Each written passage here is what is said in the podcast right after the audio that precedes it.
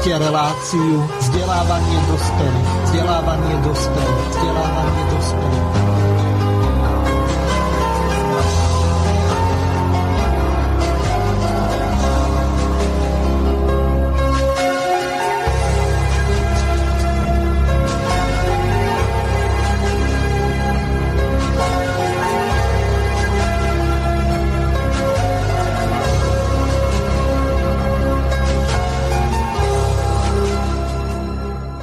Vážené a milé poslucháčky a poslucháči, vítam vás pri počúvaní relácie vzdelávanie pre dospelých. Témom dnešnej relácie sú národnostné vzťahy pod titulom Dobré vzory pre spoločnosť. Hostiami dnešnej relácie, ktorá je nahrávaná na záznam, tak eh, hneď eh, v úvode vás poprosím, aby ste do tejto relácie nepísali e-maily a nevolali z toho dôvodu, že nebude vám kto na ne odpovedať, ale vrátim sa k našim hostom tejto relácie, ktorými sú pani Margareta Višna. Zdravím vás, Margaretko. Pozdravujem poslucháčov. Druhým eh, Naším hostom, ako býva v tejto relácie, je môj menovec, pán Ivan Hazucha. Ahoj, Ivko. Pozdravujem, pekný jesenný podvečer. No a prvýkrát máme v tejto relácii nového hostia, ktorým je náš rodák žijúci za slovenskými hranicami na maďarskej strane, ktorým je pán Radim Čatloš, ktorého srdečne vítam v tejto relácii poprvýkrát, takže Rádko... Dobrý deň. Áno. A Radko, hneď sa vás spýtam na jednu dosť dôležitú vec. Vy ste v tejto relácii prvýkrát, tak by bolo dobre, keby ste sa našim poslucháčom predstavili. Nemusí to byť nejaké rozsiahle kurikulum vitae či životopis podrobný, ale najmä e, týkajúci sa vašich vzťahov k slovenskému národu, k politike a tak ďalej. Čiže čo uznáte za vhodné, môžete našim poslucháčom povedať. No, v podstate ja chcem hovoriť e, o, o tom v tejto relácii teda prispieť, že akým spôsobom žijeme tuto v tom maďarskom pohraničí.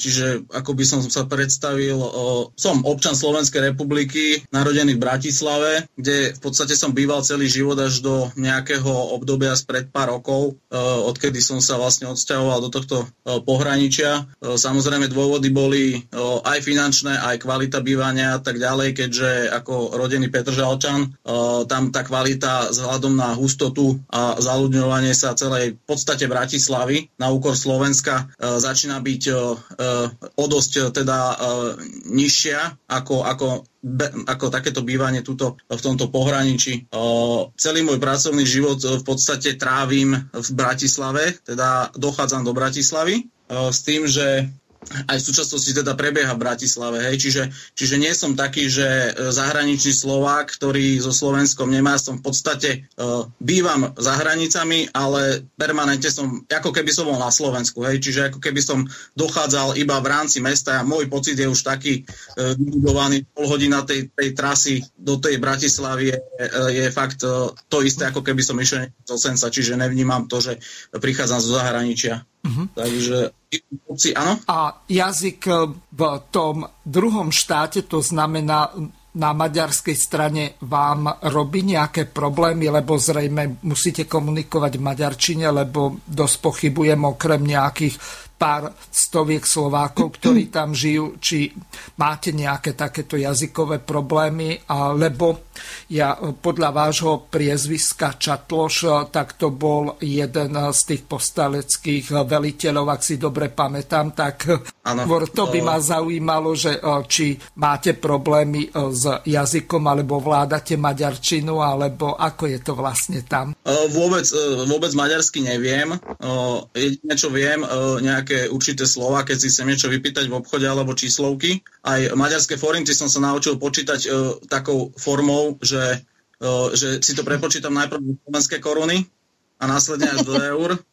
A človek toho ako dokáže relatívne výjsť, e, ale, ale ako e, jazyková bariéra je úplne, e, úplne by som povedal, totálna Aha. z mojej strany si tu nevybavím sám e, v podstate nič. Ale výhoda je, že žijeme v tom e, pohraničí, kde žijú aj e, dokonca Maďari, ktorí celý život pracovali zase na Slovensku. Mhm. Čiže starší ľudia, ktorí, ktorí vám vedia pomôcť, vedia vám pomôcť susedia, takže mne napríklad pomáha konkrétne staršia pani, ktorá 30 rokov robila v, v Dusle, ne, myslím Dimitrovke, hej, až kým ju zavreli tú Dimitrovku, no a, a a aj sa vyzná na tých úradoch, čiže vie presne, čo kde má vybaviť, ako má vypísať. Asi evidentne pomáha aj iným, nielen mne, ale ozaj bez tej maďarčiny tu človek nevybaví nič, a, ale na to sme si zvykli, no ne, neberiem to nejako, nejako tragicky. Mm-hmm. V pohraničí ešte, ešte sa dá aj dobre dohovoriť tu, kde som ja, v obci Hedešalom, čo je pri podstate úplne rakúskej hranici, viac rakúskej ako slovenskej. Sa dá dohovoriť aj nemecky, čo zase nie je úplne, ale nie s každým. Takže. Jasné. Dobre, Pani Višná, prejdeme k téme dnešnej a začali by sme aktualitami, takže nech sa páči, máte slovo. Áno, ďakujem, už na to čakám, netrpezlivo. Uh, neviem, či ste zaregistrovali, že zase tu bola istá provokácia s maďarskou zástavou v Dunajskej strede, myslím, že niekedy v novembri. Postavil sa, obnovil sa pamätník z 30. rokov, 38-39. Uh, vlastne to bolo za viedenskej arbitráži, takže Dokonca aj na to takisto vyzeral ten pamätník ako vyzerá ten pamätník, ako aj vyzeral predtým. A organizovalo to nejaké občianske združenie miestne. Bolo to údajne nejaké partizánske, také nie, nie organizované politicky s nejakým politickým pozadím, ale samozpráva to, miestna samozpráva dunajsko strecka to pod, podporila. Takže stýčili a niekoľko dní tam vysela maďarská vlajka. Tak sa posielali aj rôzne podnety, aj to teda dunajsko strečania, nejaký teda riešili, alebo teda e, snažili sa vyriešiť, aby teda tá zastava, upozorňovali na to, aby tú zastavu zvesili, tak sa to nakoniec podarilo. Ale ja to čítam trošku inak. Áno, ľudia boli spokojní, že áno, zvesila sa maďarská zastava, všetko je v poriadku. Pamätník stojí, to je jedna vec ten iredentistický. Hej? Takže je to zase taký odkaz, symbol, že e, je, tu, je tu istá, zase taký, taký náznak, alebo zase také vyvolávanie iredenty. A tá, podľa mňa nešlo tu o to, však každý vedel. Aj oni si museli veľmi dobre uvedomovať, že tá maďarská vlajka, že budú e, na to tlačiť, aby sa dala dole. Keď aj nie bežní občania, tak istotne niekto podá podnieť na ministerstvo vnútra a to sa už postará o to, aby sa zástava zvesila. Je to tu také bežné, aj to určite poznajú aj z tých oslav to nie je prvýkrát. Vlajky sa vešajú na kostoly, keď sú oslavy a vedia veľmi dobre, že na nejaké 2-3 dní, keď zavesia, tak e, jednoducho nestihne sa to e, vybaviť ako cez ministerstvo ako porušenie zákona. A keď to ministerstvo ide vybavovať, tak už vlastne vlajka tam nevisí, takže všetko je v poriadku. Ale čo chcem povedať, ako to očítavam ja. Vedeli veľmi dobre, že to že to teda budú musieť zvesiť. Podstata je tá, že potrebovali vyvolať provokáciu. Ukázať sa, prezentovať sa a stále takto podpichovať. A samozrejme ostatní boli spokojní Slováci, že áno, že čítala som nejaké teda e, vyjadrenia, diskusiu, áno, je to v poriadku, ale to vôbec není v poriadku, nič sa nevyriešilo, nič, naopak. Stále, to, stále je to tu prítomné, stále sa to e, zintenzívňuje a čoraz čas, častejšie to bude, pokiaľ nebude nutné a nevyhnutné zmeniť zákon o štátnych symboloch. Pretože e, je to teda, motivácia bola jasná, provokácia. A všetko ostatné už je nepodstatné. Tá lajka sa zvesí v poriadku, ale myslím si, že veľa ľudí toto ani nechápe, že o čo tu išlo. Takže takýchto provokácií je tu bežne a je to zámerné. Takže takto to podľa mňa treba čítať. Neviem, či chcete k tomu ešte povedať niečo, no, tak, ak kolegovia? By, ak by sa niekto chcel pripojiť, tak nech sa páči.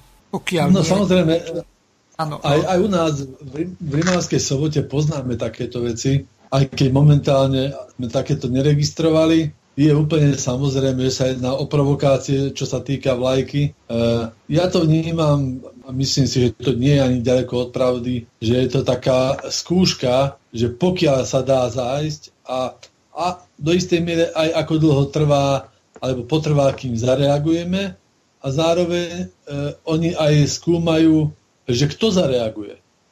Hej, že kto na takéto veci, e, kto dá podnet, e, aké sú vlastne cesty na to, aby sa vlastne tieto veci dostali naspäť do normálu. No a podobne je to do značnej miery e, motivácia aj isté privykanie na takéto veci, na tieto symboly, či už z jednej alebo z druhej strany. Ale keď sa tieto veci opakujú, lebo to, to, nie, to sú veci, niektoré javy sú nové a niektoré sa opakujú. A tieto vlajkové a zástavové sa opakujú a veľmi často. Aj, aj u nás e, na, na juhu okresu je v mnohých obciach vysí maďarská zástava, aj pred obecnými úradmi, aj pred, aj pred uh, súkromnými domami a čaká sa. E, a keď sa, keď sa nič nedieje, tak to tam zostáva, keď sa niečo deje, tak sa to zase na čas stiahne. E, no ale je to, je to také do istej miery značkovanie a privykanie si, hovorím, obidvoch strán, aj tej maďarskej, ktorá možno sa k týmto veciam ináč by sa stávala vlažne, hej. ale keď už to tam je, do istej miery aj im zrejme srdce pokreje, no a na druhej strane sa skúša, ako na to zareaguje buď nejaký tam e, menšinový Slovák, alebo aj štátna moc. A toto je to najpodstatnejšie, čo ja vnímam, že ako na to zareaguje štátna moc. Veď predsa stále som presvedčený, ako som to aj v niektorých reláciách minulých povedal, že na to nemusí byť podnet od občana. Veď to neexistuje, že to nevidí nejaká, nejaká e, silová zložka. Hej, takže e, oni by mali na to automaticky reagovať. Len nečakať, no, takto, Ivan. Keď príde podnet. Tu je jeden zásadný problém. Kedy si za socializmu, tak verejná bezpečnosť mala princíp rotácie. To znamená, Spravidla ten policajt, kde sa narodil, tam neslúžil, ale bol presunutý tak, ako v prípade napríklad francúzských žandárov, že e, z jedného regiónu do druhého. Pokiaľ by tí policajti e, neboli maďarskej národnosti, tak by neboli až tak extrémne tolerantní k takémuto porušovaniu zákona. Ak by sa tam, ano. čo ja viem, e, niekde z moravsko-slieských hraníc nasťahovali z Trenčianského kraja policajti alebo z polských hraníc, tak tí by už úplne inak to brali a videli by to ako evidentné porušenie zákona. Čiže toto je celý problém, ako funguje na Slovensku polícia a ako je organizovaná. Ale nech sa páči, pokračujte ďalej. Áno. Áno, je to veľmi správny postreh. Presne tomu tak je, ako si to pomenoval len e, ono, keď na takýchto drobnostiach e, e, to potom takto funguje, tak čo by sa stalo, keby prišla, prišla nejaká väčšia skúška, kedy vlastne tie zložky by mali reagovať, aj vtedy nezareagujú, keď príde nejaké ohrozenie iného druhu. Takže to je veľmi varovný signál, pretože policia je orgán, ktoré, ktorá nemusí dostať podnet, aj sama môže byť iniciatívna. A nie, že môže, teda, pardon, ona má povinnosť Musí. byť iniciatívna. Znamená, že z môjho pohľadu u nich dochádza k porušovaniu u týchto, u týchto zložiek, keď nereagujú, že čakajú na podnet, tak dochádza k porušovaniu zákona z ich strany. Lebo a keby videli nejaký násilný čin, tak tiež sa prevezú okolo a nebudú reagovať. Hej? Budú čakať, že niekto dá podnet. No, takže ja si myslím, že tam e, úplne zlyháva aj ministerstvo vnútra, lebo keď niekto dá podnet a, a potom sa pokračuje, ako pani Višná povedala, tak sa treba v tom konaní vrátiť aj naspäť, že čo robili regionálne zložky, že, musel, že nezasiahli, keď sa musel čakať podnet od občana. A toto je pre mňa veľmi smutná záležitosť. Len... Presne to chcem, áno, to chcem povedať, presne ako hovoríte, Ivan, že presne ide o návyk. Presne o toto ide. A dobre ste povedali, Miroslav, že aj v minulosti to bolo takto menené tie služby. A presne to ste povedali, ten pozitívny vzor, kde sa ja budem vrácať vlastne do predošlej ideológii štátnej, že ako niektoré veci lepšie fungovali. Takže je, Ide to vyslovene o návyk. A ešte nebezpečnejšie je to preto, pretože toto je tá salámová metóda. Najprv sa tam ukazuje maďarská vlajka um, priebežne a teraz vlastne uh, je v programovom vyhlásení vlády nachystaný alebo plánovaný zákon o mm, národnostných menšinách, kde je E, bude sa navrhovať, vlastne už pripravený, lebo úrad splnomocnenca má už pripravený tento návrh, kde je vlastne samozrejme aj symboly, e, za, budú zaregistrované symboly národnostných menšín, no a tak to sme už úplne doma. A veľmi ľahko sa môže stať, že pred obecnými úradmi, tam, kde sa popri štátnom jazyku používajú menšinové jazyky, bude vysieť nejaká tá veľvidecká, možno maďarská nie, ale bude to mať tie e, maďarské farby. Ale môžeme si porovnať, keď tu je radím, že čo tam vysí napríklad pred obecným úradom. Istotne nie slovenská vlajka. Samozrejme, že tam nevisí slovenská vlajka, to je úplne bez debaty. Jediné, čo tu vysí, aké vlajky, tak sú len maďarské. Dokonca, dokonca aj veľa, veľa susedov má v okienku, v okne a tak zavesenú malú vlajočku, čiže oni ako toto, toto na tomto si ako oni idú. A, ale určite to si, to si potrpia, áno. Uh, určite nenájdete žiadnu inú, ešte keď nájdete na úrade, tak vlajku Európskej únie, ale aj to nie je, nie je úplne vždy, tak ako na Slovensku, na každom, uh, na každom obecnom úrade vysí vlajka Európskej únie, uh, v Maďarsku sa dosť často deje, keď som aj pozeral, že, vlajky, že čo tam vlastne vysí na tom obecnom úrade, tak tam vysí len maďarská vlajka. A aj to je prekvapivé, že na to, koľko je tam Slovákov, dajme tomu v tej rajke, tak slovensky tam nejaké, nejaké nápisy nenájdete. O, nájdete mm. možno nejaké slovenské, slovenské nápisy, možno niekde na pošte nejaké oznámy, ale to je tak asi všetko. A o, tu, kde bývam ja v Hedešalame, tak tam tu, tu už vôbec nič slovenské nenájdete. Ako nájdete, čo som našiel, to som bol až prekvapený, keď sú nejaké pamätníky, a je to robené zo zdrojov únie a tak ďalej, tak je tam, sú tam tri jazyky, je tam maďarský jazyk, e, nemecký myslím a slovenský tom je tiež. Takže v tomto ako, e, to je asi jediné, ale na úradoch nič. Nič to je povinnosť, keď e, je to ako v rámci možno, že euroregiónu nejaký projekt a vtedy musí dať v tých jazykoch, ktoré, regi- ktoré štáty sa podielajú na tom, alebo aký, euro, aký euroregión ide. Väčšinou sú tie cezhraničné a tie musia mať v tých jazykoch, ktoré štáty, ktorých štátoch sa to podiela. Ale vy nevysia tam vlajky sikulské? Mm, maďarské, klasické maďarské vlajka no. tam S Ostrihome napríklad pri vstupe je sikulská vlajka tiež. Prípadne niekde arpadovské šípy. Takže to je pruhovaná no. červeno-biela. Tuto len, tuto len klasické, klasické e, štátne vlajky Maďarska. Mhm. Dobre, tak... Aj s erbom.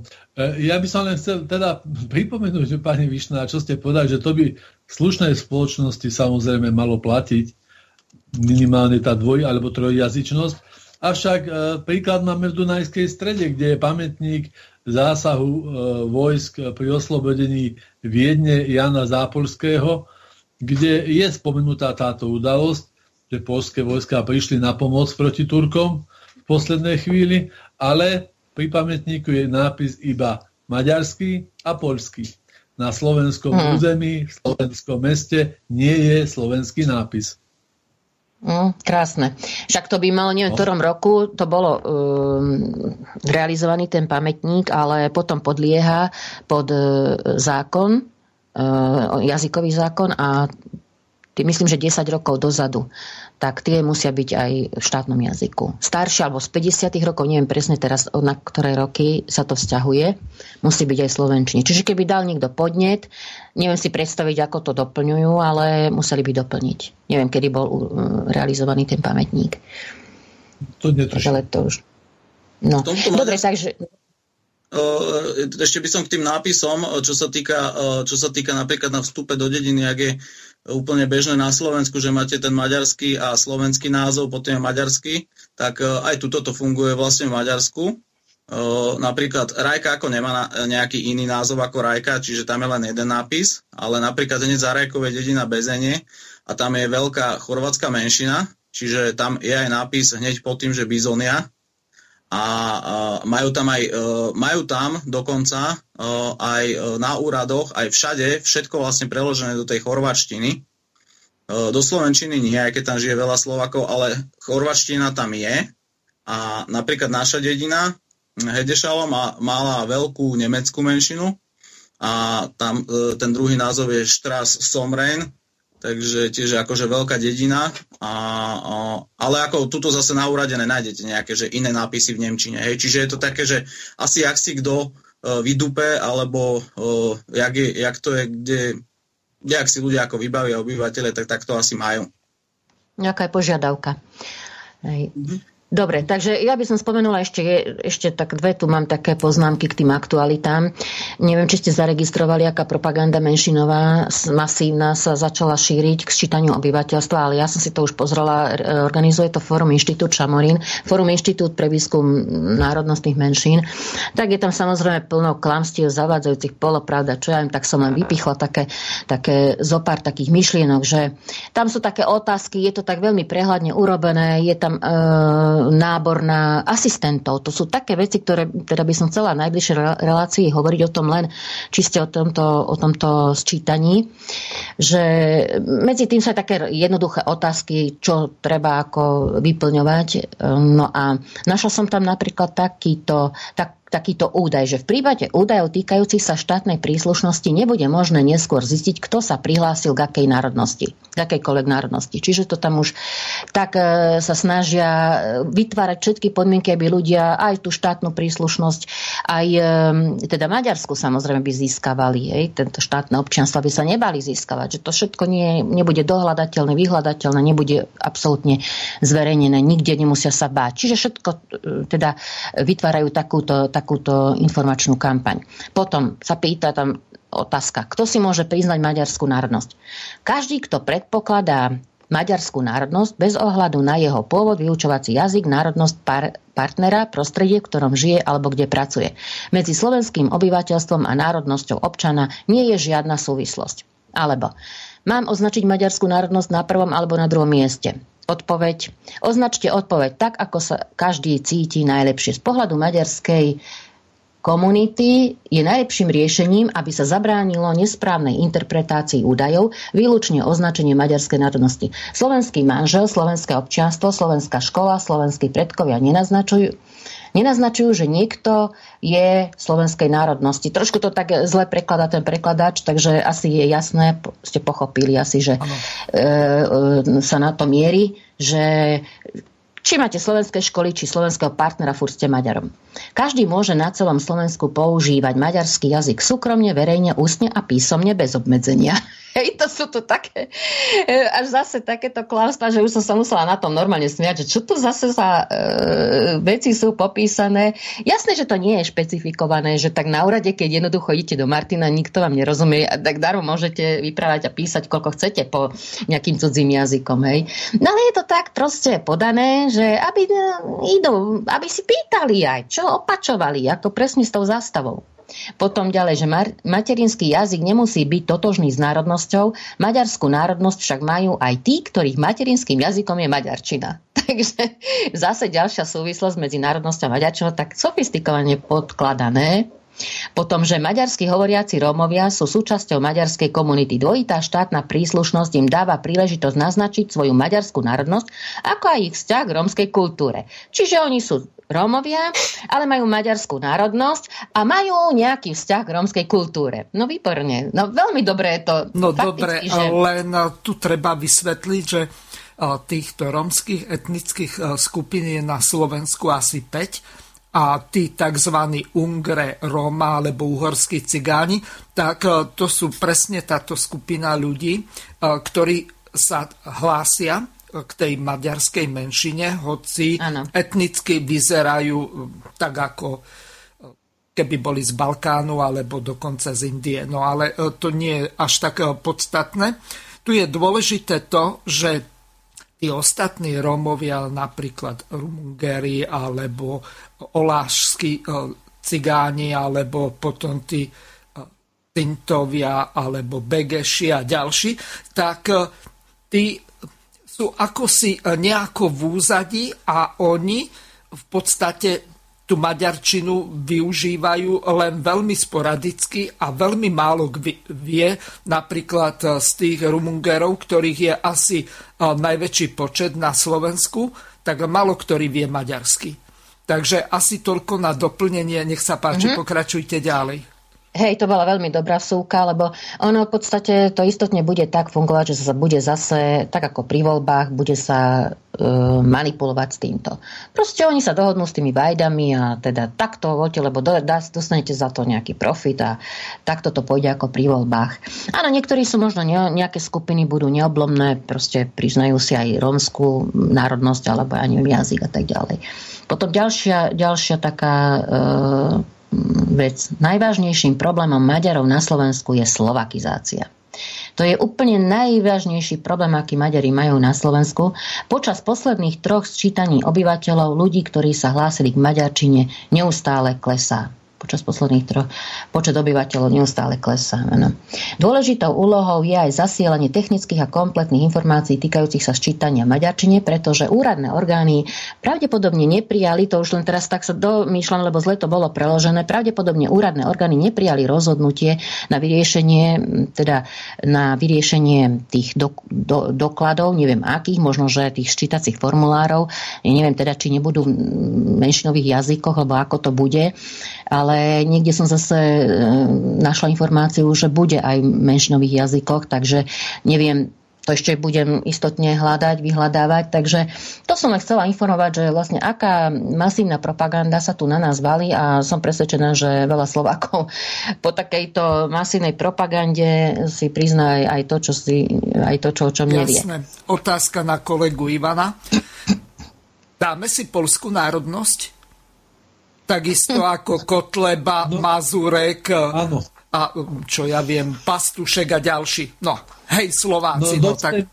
si ma naviedol teraz, Aha. že ja, ja by som musím to zvážiť, samozrejme, to takto nahral, pretože e, ako vieš, e, z, e, z obce, z ktorej sme vyšli, látky, a, bolo Hazuchovcov viac a mu, boli nútení mať príjmenia, keďže neboli rodné čísla a tak, e, takže aby sa rozoznávali, keďže ich bolo viacero.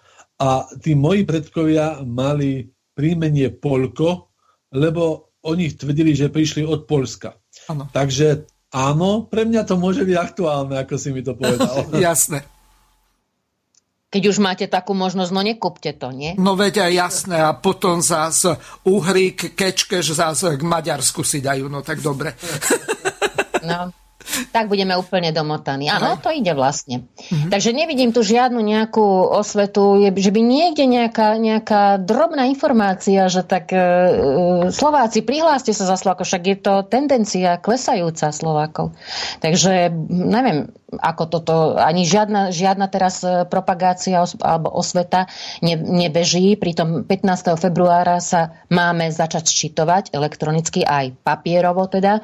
Už beží ščítanie prvej etapy a to je bytov a domov a ostatných vecí. E, čo už robia samozprávy. No o tom chcem veľa teda hovoriť, tam je veľa informácií, veľa e, podozrivých vecí proste, ktoré mi absolútne nesedia. No. Dobre, to už teraz uzatvoríme, hádam, lebo je to veľmi, veľmi obšírna téma.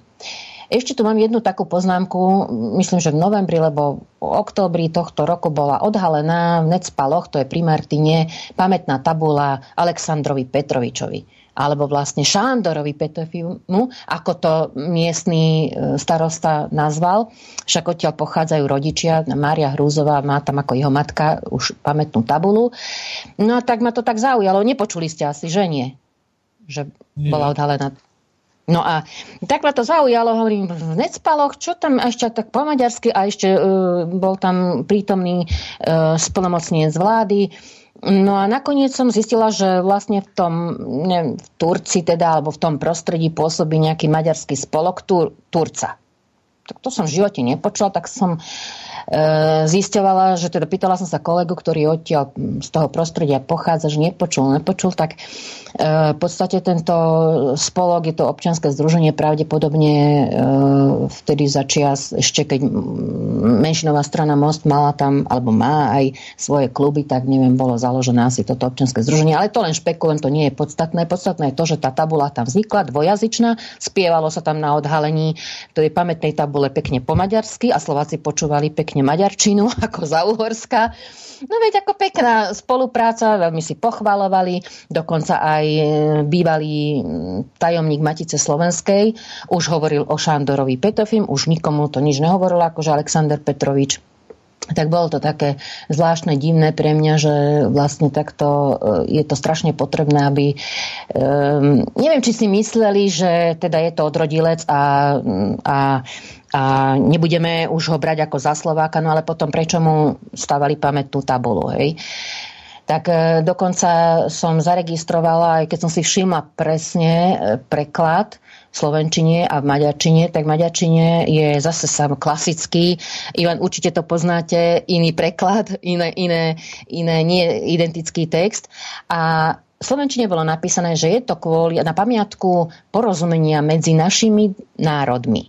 Ale v Maďarčine bolo na pamiatku symbolu a pamäť, ja neviem čo, pamäti, e, ale nič nebolo o, náro, o dvoch národoch, alebo také, že na pamiatku e, spolupráca alebo nejakej, nejakej vzájomno, vzájomnosti, nič také. Tak to len také e, drobnosti, hej, že jak ešte aj na takýchto drobnostiach, z toho si treba brať príklad, hej, to, to je ako veľmi e, pozitívne lebo takto vlastne oni na takýchto drobnostiach dokážu e, podporovať tú národnú identitu. Nehovorím, že by to malo byť až takto radikálne, ale e, jednoducho sa treba voči tomuto brániť. Lebo my strácame národnú identitu a iní naberajú. A čo potom z nás zostane?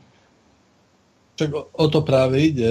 E, sa, samozrejme, ja by som nenazýval nikdy Šandora Petefiho Šandorom Petefim, je to Alexander Petrovič, tak sa narodil Čítal som v nejakých knižkách, e, dokonca myslím, že aj maďarský autor bol, že tri generácie ani po otcovi, ani po matkinej strane e, neboli maďarské, alebo Maďari, nehlásili sa k Maďarom, jeho rodičia.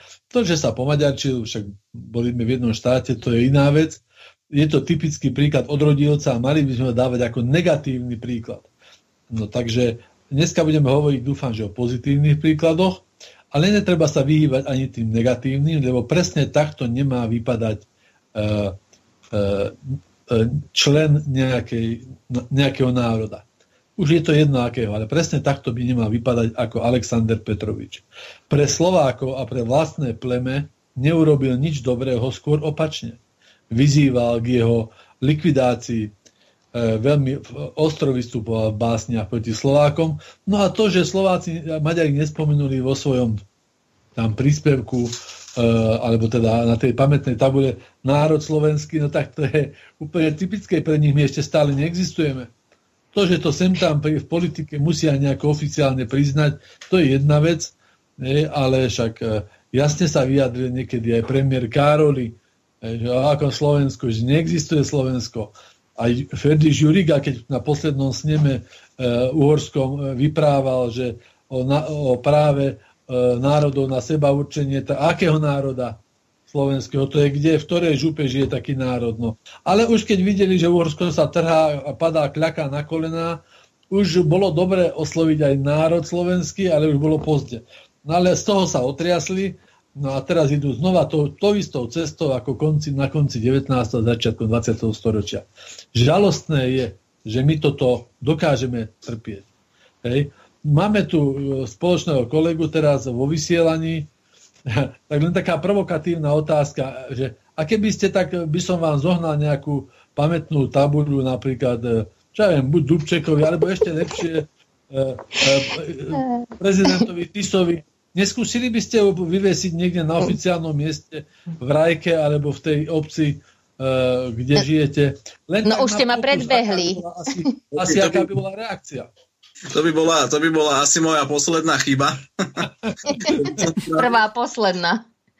Hej, uh, ešte, ešte by som sa aj vrátil k tým pamätníkom. Uh, Maďari sú normálne, ja mám taký pocit, že špecialisti stávania pamätníkov lebo oni majú uh, ako tak veľké množstvo pamätníkov uh, na každom kroku, aj tuto v týchto okolitých obciach, aj v Rajke, tam nejaká socha, a pri úradoch sú pamätníky, pri železničnej stanici, tuto v Hede Šalome sú dva pamätníky, e, čiže tu je e, až v porovnaní so Slovenskom nenormálne veľa pamätníkov, ja neviem, či sa tu, e, ako tá dedina nie je zrovna nejaká, že nová, hej, to je, tá dedina má nejaké počiatočné korene niekde v roku 1200, hej, kedy postavili kostol a tu bola akože veľká kryžovatka ale, ale akože pamätníkov tu je, jak, jak, neviem, ako na Slovensku, jak na Dukle, niekde, keby sa to neviem čo dialo. Hej. Ale to, to, je, to je všade v Maďarsku, mám taký pocit. Hmm. Že ozaj, ozaj oni týmto si tú, tú, to národovectvo nejakým spôsobom pestujú. Hej. Oni Keď to majú v sebe, tak si to môžu. No, no. Oni sú veľkí konštruktéry histórie, takže oni si aj týmto spôsobom vykonštruujú a a čo sa neustále dostáva pod kožu, to sa na to nakoniec to pod tou kožou zostane a berie sa to ako e, mýty sa zoberú ako oficiálna pravda po pár desaťročiach, takže vychádzajú. Áno, toto je dobrý príklad, že takto by sme mali vlastne my pamätníky, hej, keď by sme mali taký príklad zo zahraničia. Ale potom nerozumiem fakticky, že či sú už tak e, domiešaní, alebo prečo v tých necpaloch vlastne postavili takému odrodilcovi pamätník. No tak navrhlo to nejaké združenie a oni to odklepli na veľmi obecnom zastupiteľstve? Veľmi pravdepodobne je to preto, pretože o, o tom e, Aleksandrovi Petrovičovi drvivá väčšina Slovákov nič nevie. E, veď aj naša generácia sme e, školské časy trávili ešte v rámci socialistického internacionalizmu, kedy aj okrem iných dôvodov sa nepatrilo na bratské národy nejakým spôsobom, nejakým krivým okom pozerať a nejaké špatné informácie dávať. Takže sa tieto veci preskočili. A teraz sú ľudia darební, teraz budú kúkať sa na to, že ktorá má aké pery si dala urobiť a či má väčšie alebo menšie pozadie, ale že by si prečítali, lebo je niekoľko kníh aj o Aleksandrovi Petrovičovi, ja mám v dispozícii dve alebo tri, veľmi rád odporúčim. A niektoré sú veľmi zaujímavé. A keby, keby s týmto boli oboznámení, a to by sa aj patrilo, keďže v Necpaloch, lebo dobre, no keby, ja neviem, niekde e, v dedine, ja neviem, pri poltári napríklad, tak nemajú s ním nič. No tak by do istej miery mali aj objektívne právo nevedieť, no ale necpali by mali vedieť. No tak im treba predstaviť, že čo Presne to majú tak. za rodáka. Hej? A ja si nemyslím, že aj v Rakúsku nejakí hrdí e, tam pochodujú po rodnej obci Hitlera a nejako sa s tým pochvaľujú. Hej? Je to skôr hamba. No Takže hm. ani žiaden normálny človek si nedáva meno synovi Judáš. Však nepozná Však je to už taká anomália. No ale u Maďarov anomália Atila Bič Boží nie je anomália. Každý, nie, nie, myslím, necpalo. necpalo. No veď áno, by sa mal prežehnať pri tom mene a zimom riavky naskočiť, ale oni si s radosťou to meno dávajú. No takže no, toto je ten rozdielný prístup ako vo veciach, ale minimálne by som úplne kľudne, keby ma pozvali do Necpal, tak urobím zo dve trojhodinové prednášky o mm. Petrofimu, aby mali byť na čo hrdí na no, Petroviča. No, presne tak, keď to tam nevedia, tak kde to potom majú vedieť? No, je to divné. Ja som myslela na tieto aktuality, že to sú také univerzálne, že nie je teraz pozitívne. Pozitívne vzory ešte len prídeme k ním, ale vidíte, už sme našli tu koľko pozitívnych vzorov, ani sme, ani sme nechceli. Takže tieto aktuality nemajú byť ešte zamerané na pozitívne vzory, ale už teraz tá polhodinka prešla. Ak teda e, súhlasíte, tak by sme mohli prejsť už potom k týmto e, dobrým vzorom spoločnosti. Takže čo sú vlastne dobré vzory, keď som sa tak trošku nad tým zamyslela, tak som, ja som to už aj písala k tomu aj viackrát, ešte v 2010 aj som písala do toho zborníka Michalkovho, matičného politologického odboru, e, kde vtedy vlastne bol prijatý ten novelizovaný zákon o štátnom občianstve, keď bolo okolo toho dvojitého občianstva jednoduché udelovanie maďarského občianstva. No a tak už teda som z toho aj vychádzala, že vlastne tie dobré vzory e, a sme sa potom trošku e, rozprávali o tom aj, aj teda cez maily, písali s pánom Rafajom aj s pánom Pavlom, pretože som ich pozývala do relácie. No a že, že teda neviem, možno som to ani nedostatočne vysvetlila, tak teraz to napravám a e, vysvetlím to teda podrobne konkrétne. Čo znamenajú tie dobré vzory? Nemusí to nevyhnutne znamenať, že nejaký konflikt alebo nejaká situácia skončí v náš prospech, ale ide o to, ako sa slovenská strana, aký postoj zaujme.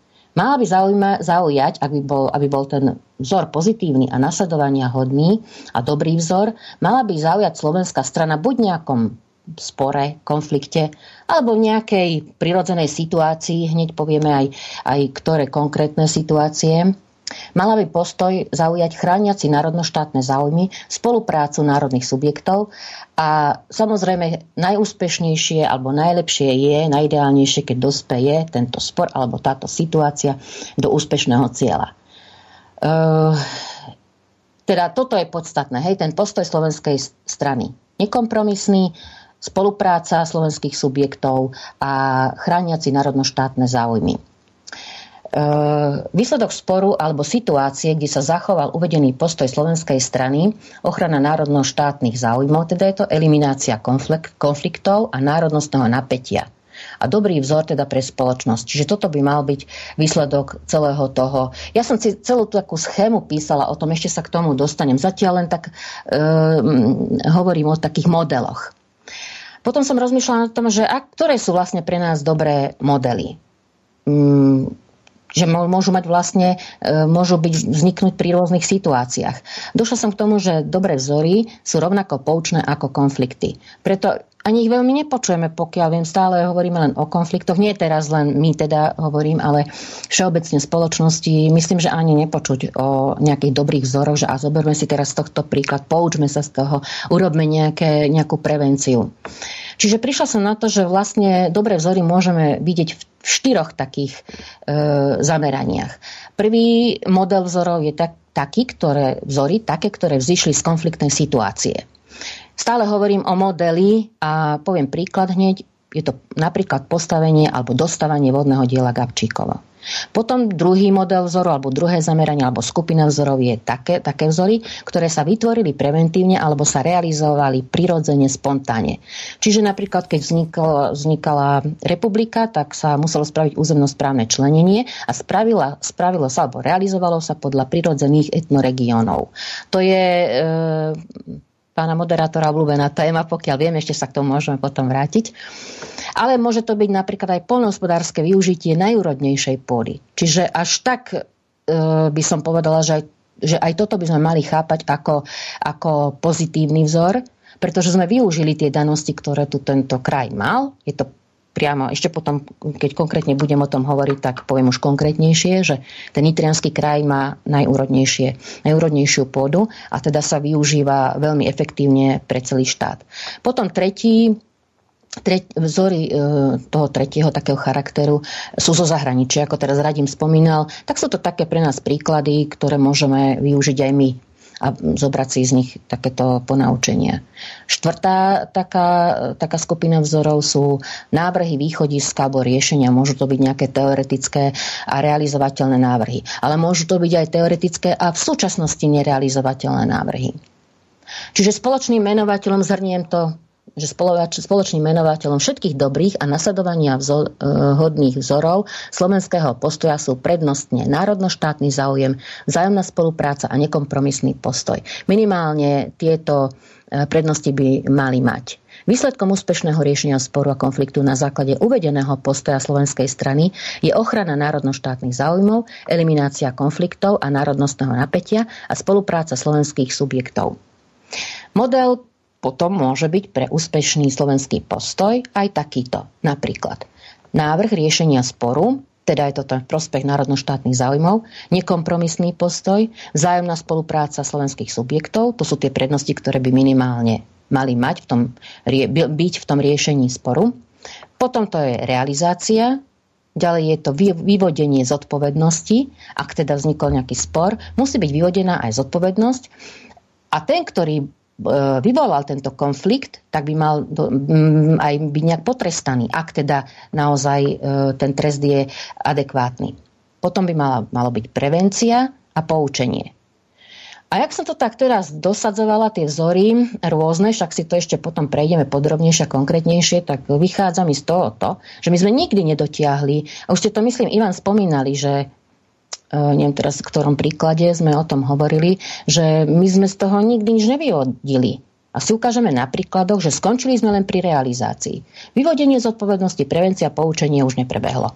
A preto sa nám aj tak stále vracajú e, také tie aj provokácie, lebo my nevyvodíme žiadnu zodpovednosť z toho, z toho a už vôbec nie prevencia poučenie.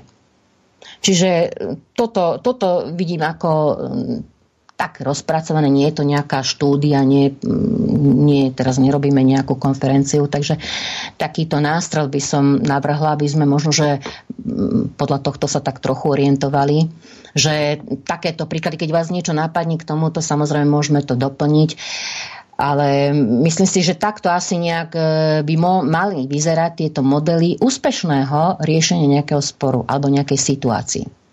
Tak hneď prejdem k prvej takej, e, asi naj, naj, takej, najväčšej, najväčšieho zjednotenia, ako by som to nazvala, spolupráce národných síl. Bolo 11. septembra 1991, keď sa dohodla, bolo to z okolností na našich koreňoch, Združenie slovenskej inteligencie Korene, kde sa dohodla alebo vznikla iniciatíva za zvrchované Slovensko, ktorá programovo zjednotila všetky rozhodujúce národné síly. To bol len zámer, to bol len cieľ, to bola len výzva.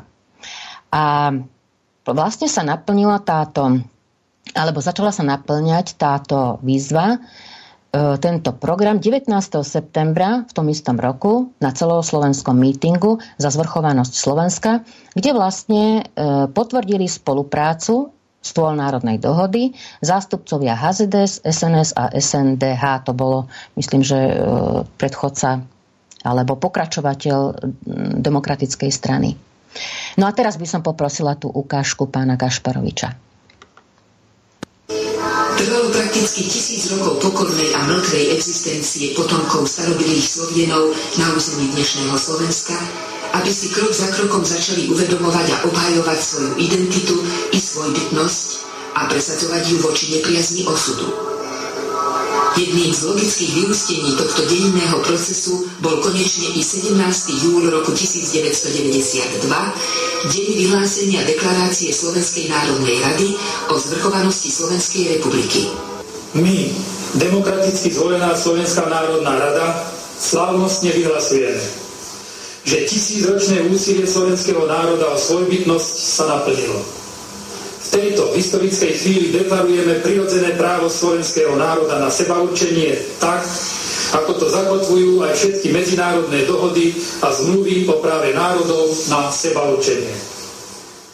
Uznávajúc právo národov na sebaurčenie, vyhlasujeme, že aj my si chceme slobodne utvárať spôsob a formu národného a štátneho života, pričom budeme rešpektovať práva všetkých, každého občana, národov, národnostných menšín a etnických skupín, demokratické a humanistické odkazy Európy a sveta.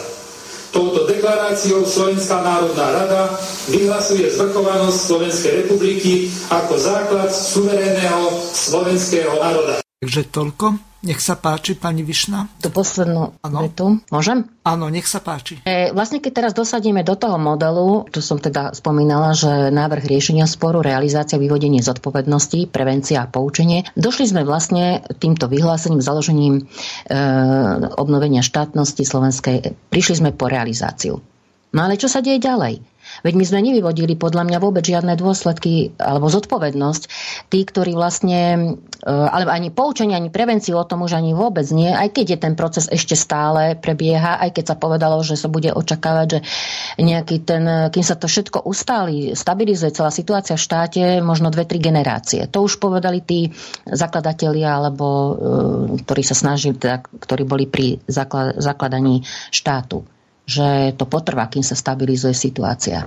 Vlastne dneska sú vo vedení štátu takí proste, ktorí nechceli tú štátnosť. Tak sme nevyvodili žiadnu zodpovednosť z celého tohto, e, z celej tej, no nie spor, nebol to vyslovene bol spor, alebo bol spor, to už nie je podstatné, ale e, vlastne nám chýba stále toto poučenie, prevencia a vyvodenie zodpovednosti.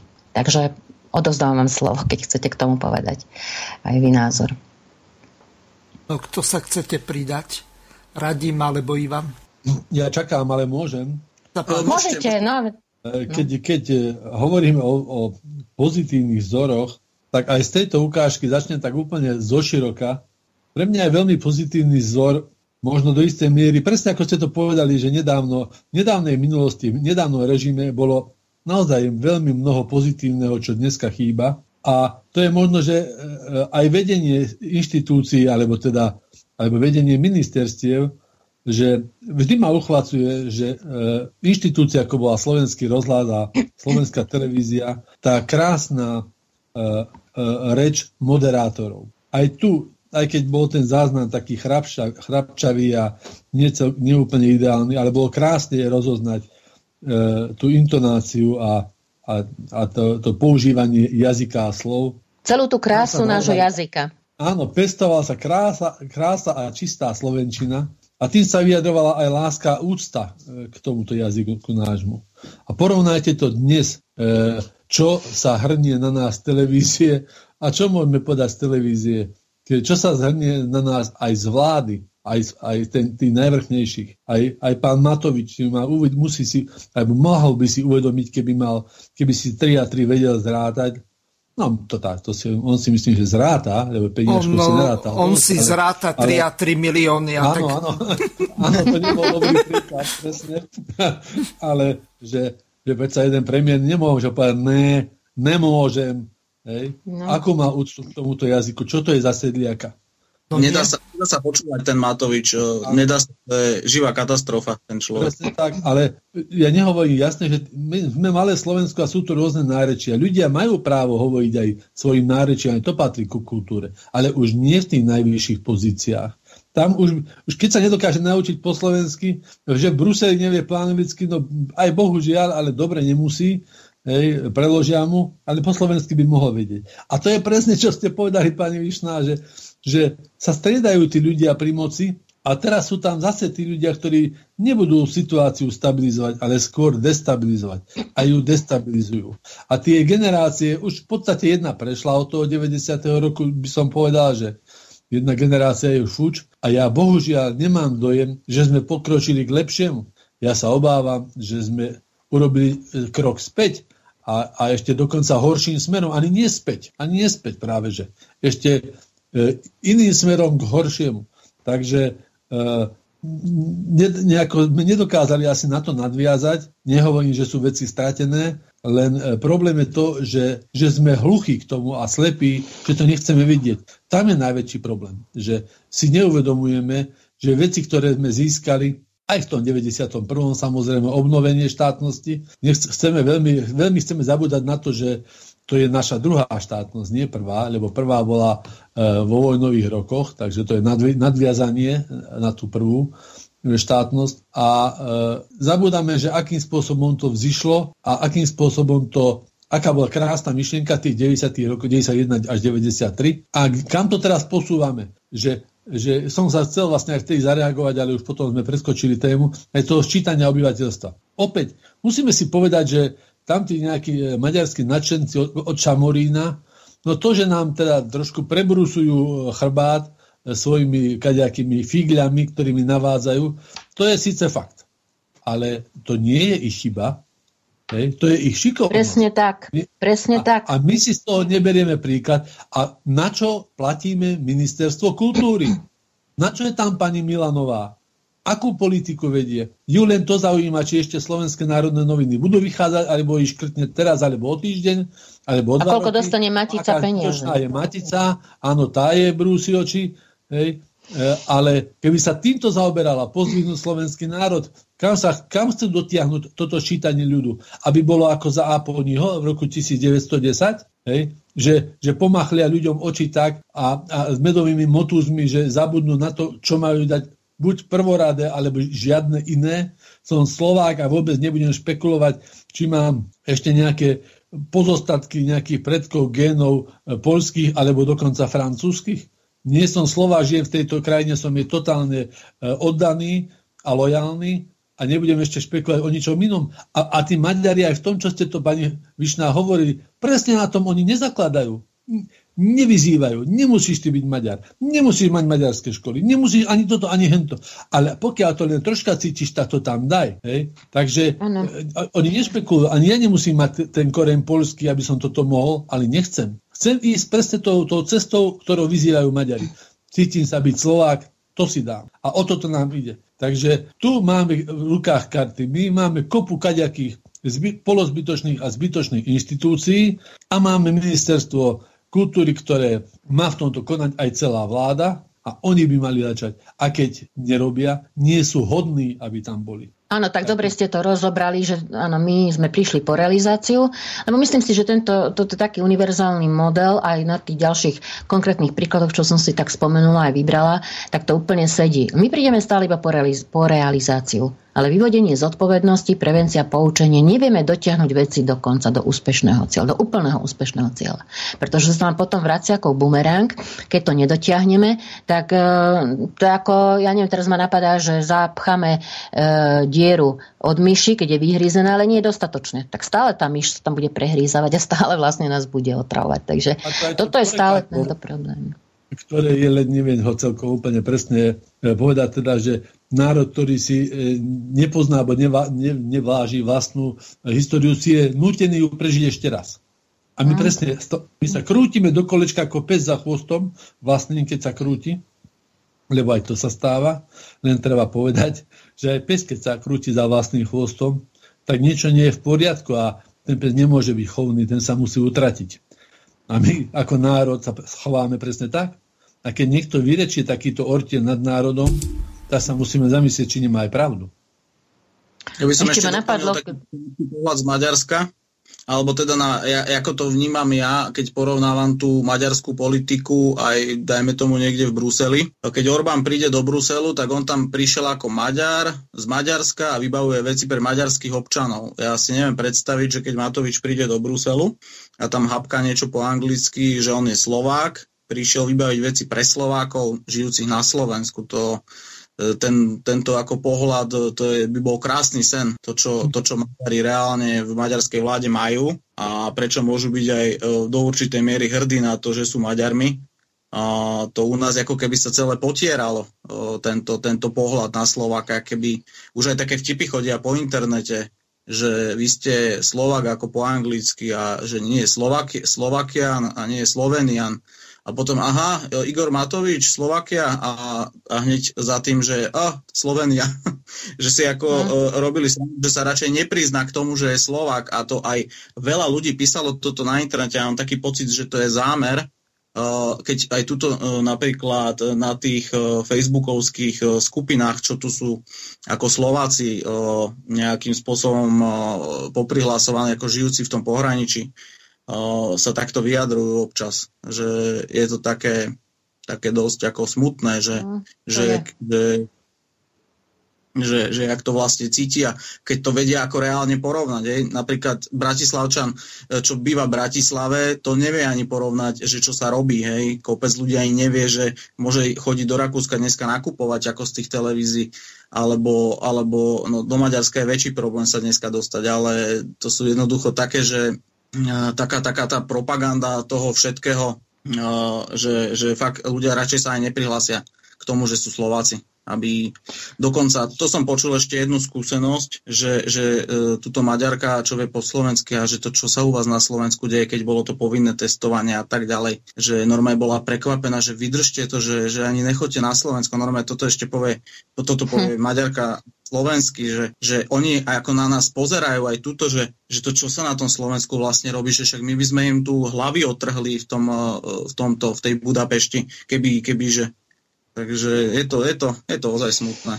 No, ešte ma napadlo, že vlastne keď je vlastne k tomuto 91. Eh, aj teda eh, obnovenie štátnosti, keď sme robili dokument s pánom Ďuricom, historikom, tak on povedal jednu vec, že v podstate, tak však on je rozladený, vyštudovaný človek, osobnosť, tak e, hovorili, že vlastne keď, si, keď e, po e, tej totalite padli, padli, padol tento režim, tak v Nemecku napríklad kompletne vymenili všetky tie aj vysoké školy, vymenili ľudí, všetkých tých, ktorí boli vlastne za, pracovali v totalite, tak nemohli pokračovať v novom zriadení, v novom systéme a v novej ideológie, ideológii. No a e, bola taká komunikácia, že keď teraz e, vlastne nemáme toľko profesorov na vysoké školy, aby teda mohli plynule kontinuálne pokračovať vo výučbe, tak e, neviem, či z Národnej rady alebo z vlády bola odpoveď, že Nemecku, hej, bola odpoveď, že no Budeme mať 3 roky problémy, ale musíme to vyčistiť. A takto potom vedeli nabehnúť na ten nový systém, novej štátnej ideológii, ako e, oproti nám, kde my sme toto ne, nevykonali, nerealizovali. Stále sú tam tí istí ľudia ako za predošlého štátneho zriadenia. Takže toto bola prvá taká vážna vec, ktorú sme mali spraviť a nespravili sme. Určite je to vážna vec, aj zaujímavá myšlienka. Trošičku rozdiel určite medzi nami a tými Nemcami je, že oni teda sa mohli oprieť od toho od toho väčšieho brata, s ktorým sa spojili a určite, nie len určite, on de, de facto im mnohom pomohol, aj v tomto im pomohol. Tam tie kádre boli a, a vedeli to rozbehnúť, lebo oni v tom, e, ten západ tú tradíciu asi mal. Na druhej strane, ako e, som to povedal, že je to zaujímavá myšlienka kvôli tomu, že ja som študoval na vysokej škole e, už po revolúcii a kde už bola aj nová generácia učiteľov, aj stará. A ja som, čo sa týka tejto také národnej problematiky, aj také empatie, ľudskosti a týchto vecí, pre mňa bolo cťou, že ma učili ešte tá generácia, ktorá vzýšla z toho socializmu. E, možno nehovorím, že to musí byť na každej univerzite tak. Ja som chodil do Nitry na univerzitu na polnohospodársku, E, nechcem teda krivdiť tým mladým e, e, učiteľom, teda docen, už aj docenti boli niektorí, ale pedagógovia, ale pri tých starších, akože hlboko sa skláňam nad, nad tým ich, by som povedal, tak, takým mora, nad tým morálnym pohľadom. Samozrejme, tie vedecké skúsenosti sú niekde iné, ten, na ten vek sa nazbiera, samozrejme. To je neporovnateľné. Áno, viem, na čo myslíte že aby sme nevyliali ale, z vaničkova dieťa. Tak, tak, tak. Aby nevyliali, že, že ja som práve nemal taký dojem, že to nové by nám v tomto ohľade pomohlo. Ale to je ten ale... spôsob toho vplyvu aj tých médií, toho zahraničia, že nám neustále vsúka, dostávajú pod kožu, teda opäť ešte stále, alebo, alebo opäť ten internacionalizmus, alebo, alebo to európanstvo, alebo aj Bratislava. Ty nie si hrdý na to, že si Bratislavák, alebo že si Slovák z Bratislavy. Nie, to je trojmestie, trojštátie a toto všetko možné, všetko cudzie sa u nás podporuje. Hej. E, každá menšina sa dáva, e, vyzdvihuje sa na tú väčšinu, ktorá e, by som povedal, že do istej miery najviac tvorí hodnoty a podiela sa na tom, že táto, tento štát a naša krajina vlastne funguje a my v tej, máme v povahe asi, alebo a, a výrazne nám v tom niekto zvonku napomáha, aby sme robili práve takéto kroky. No a zabudáme na to heslo, to, tie heslá, ktoré niekedy boli, že cudzie nechceme, ale svoje si nedáme. Hej. E, toto by nás malo v prvom rade motivovať. My nie sme a na tých pozitívnych vzoroch e, my máme byť na čo hrdí e, Slováci, aj slovenský národ. Napriek tomu, že sme mali, sú aj malé a jedovaté národy ktoré potrebovali byť výbojné. Veď konec koncov... Keby počtom sme malé.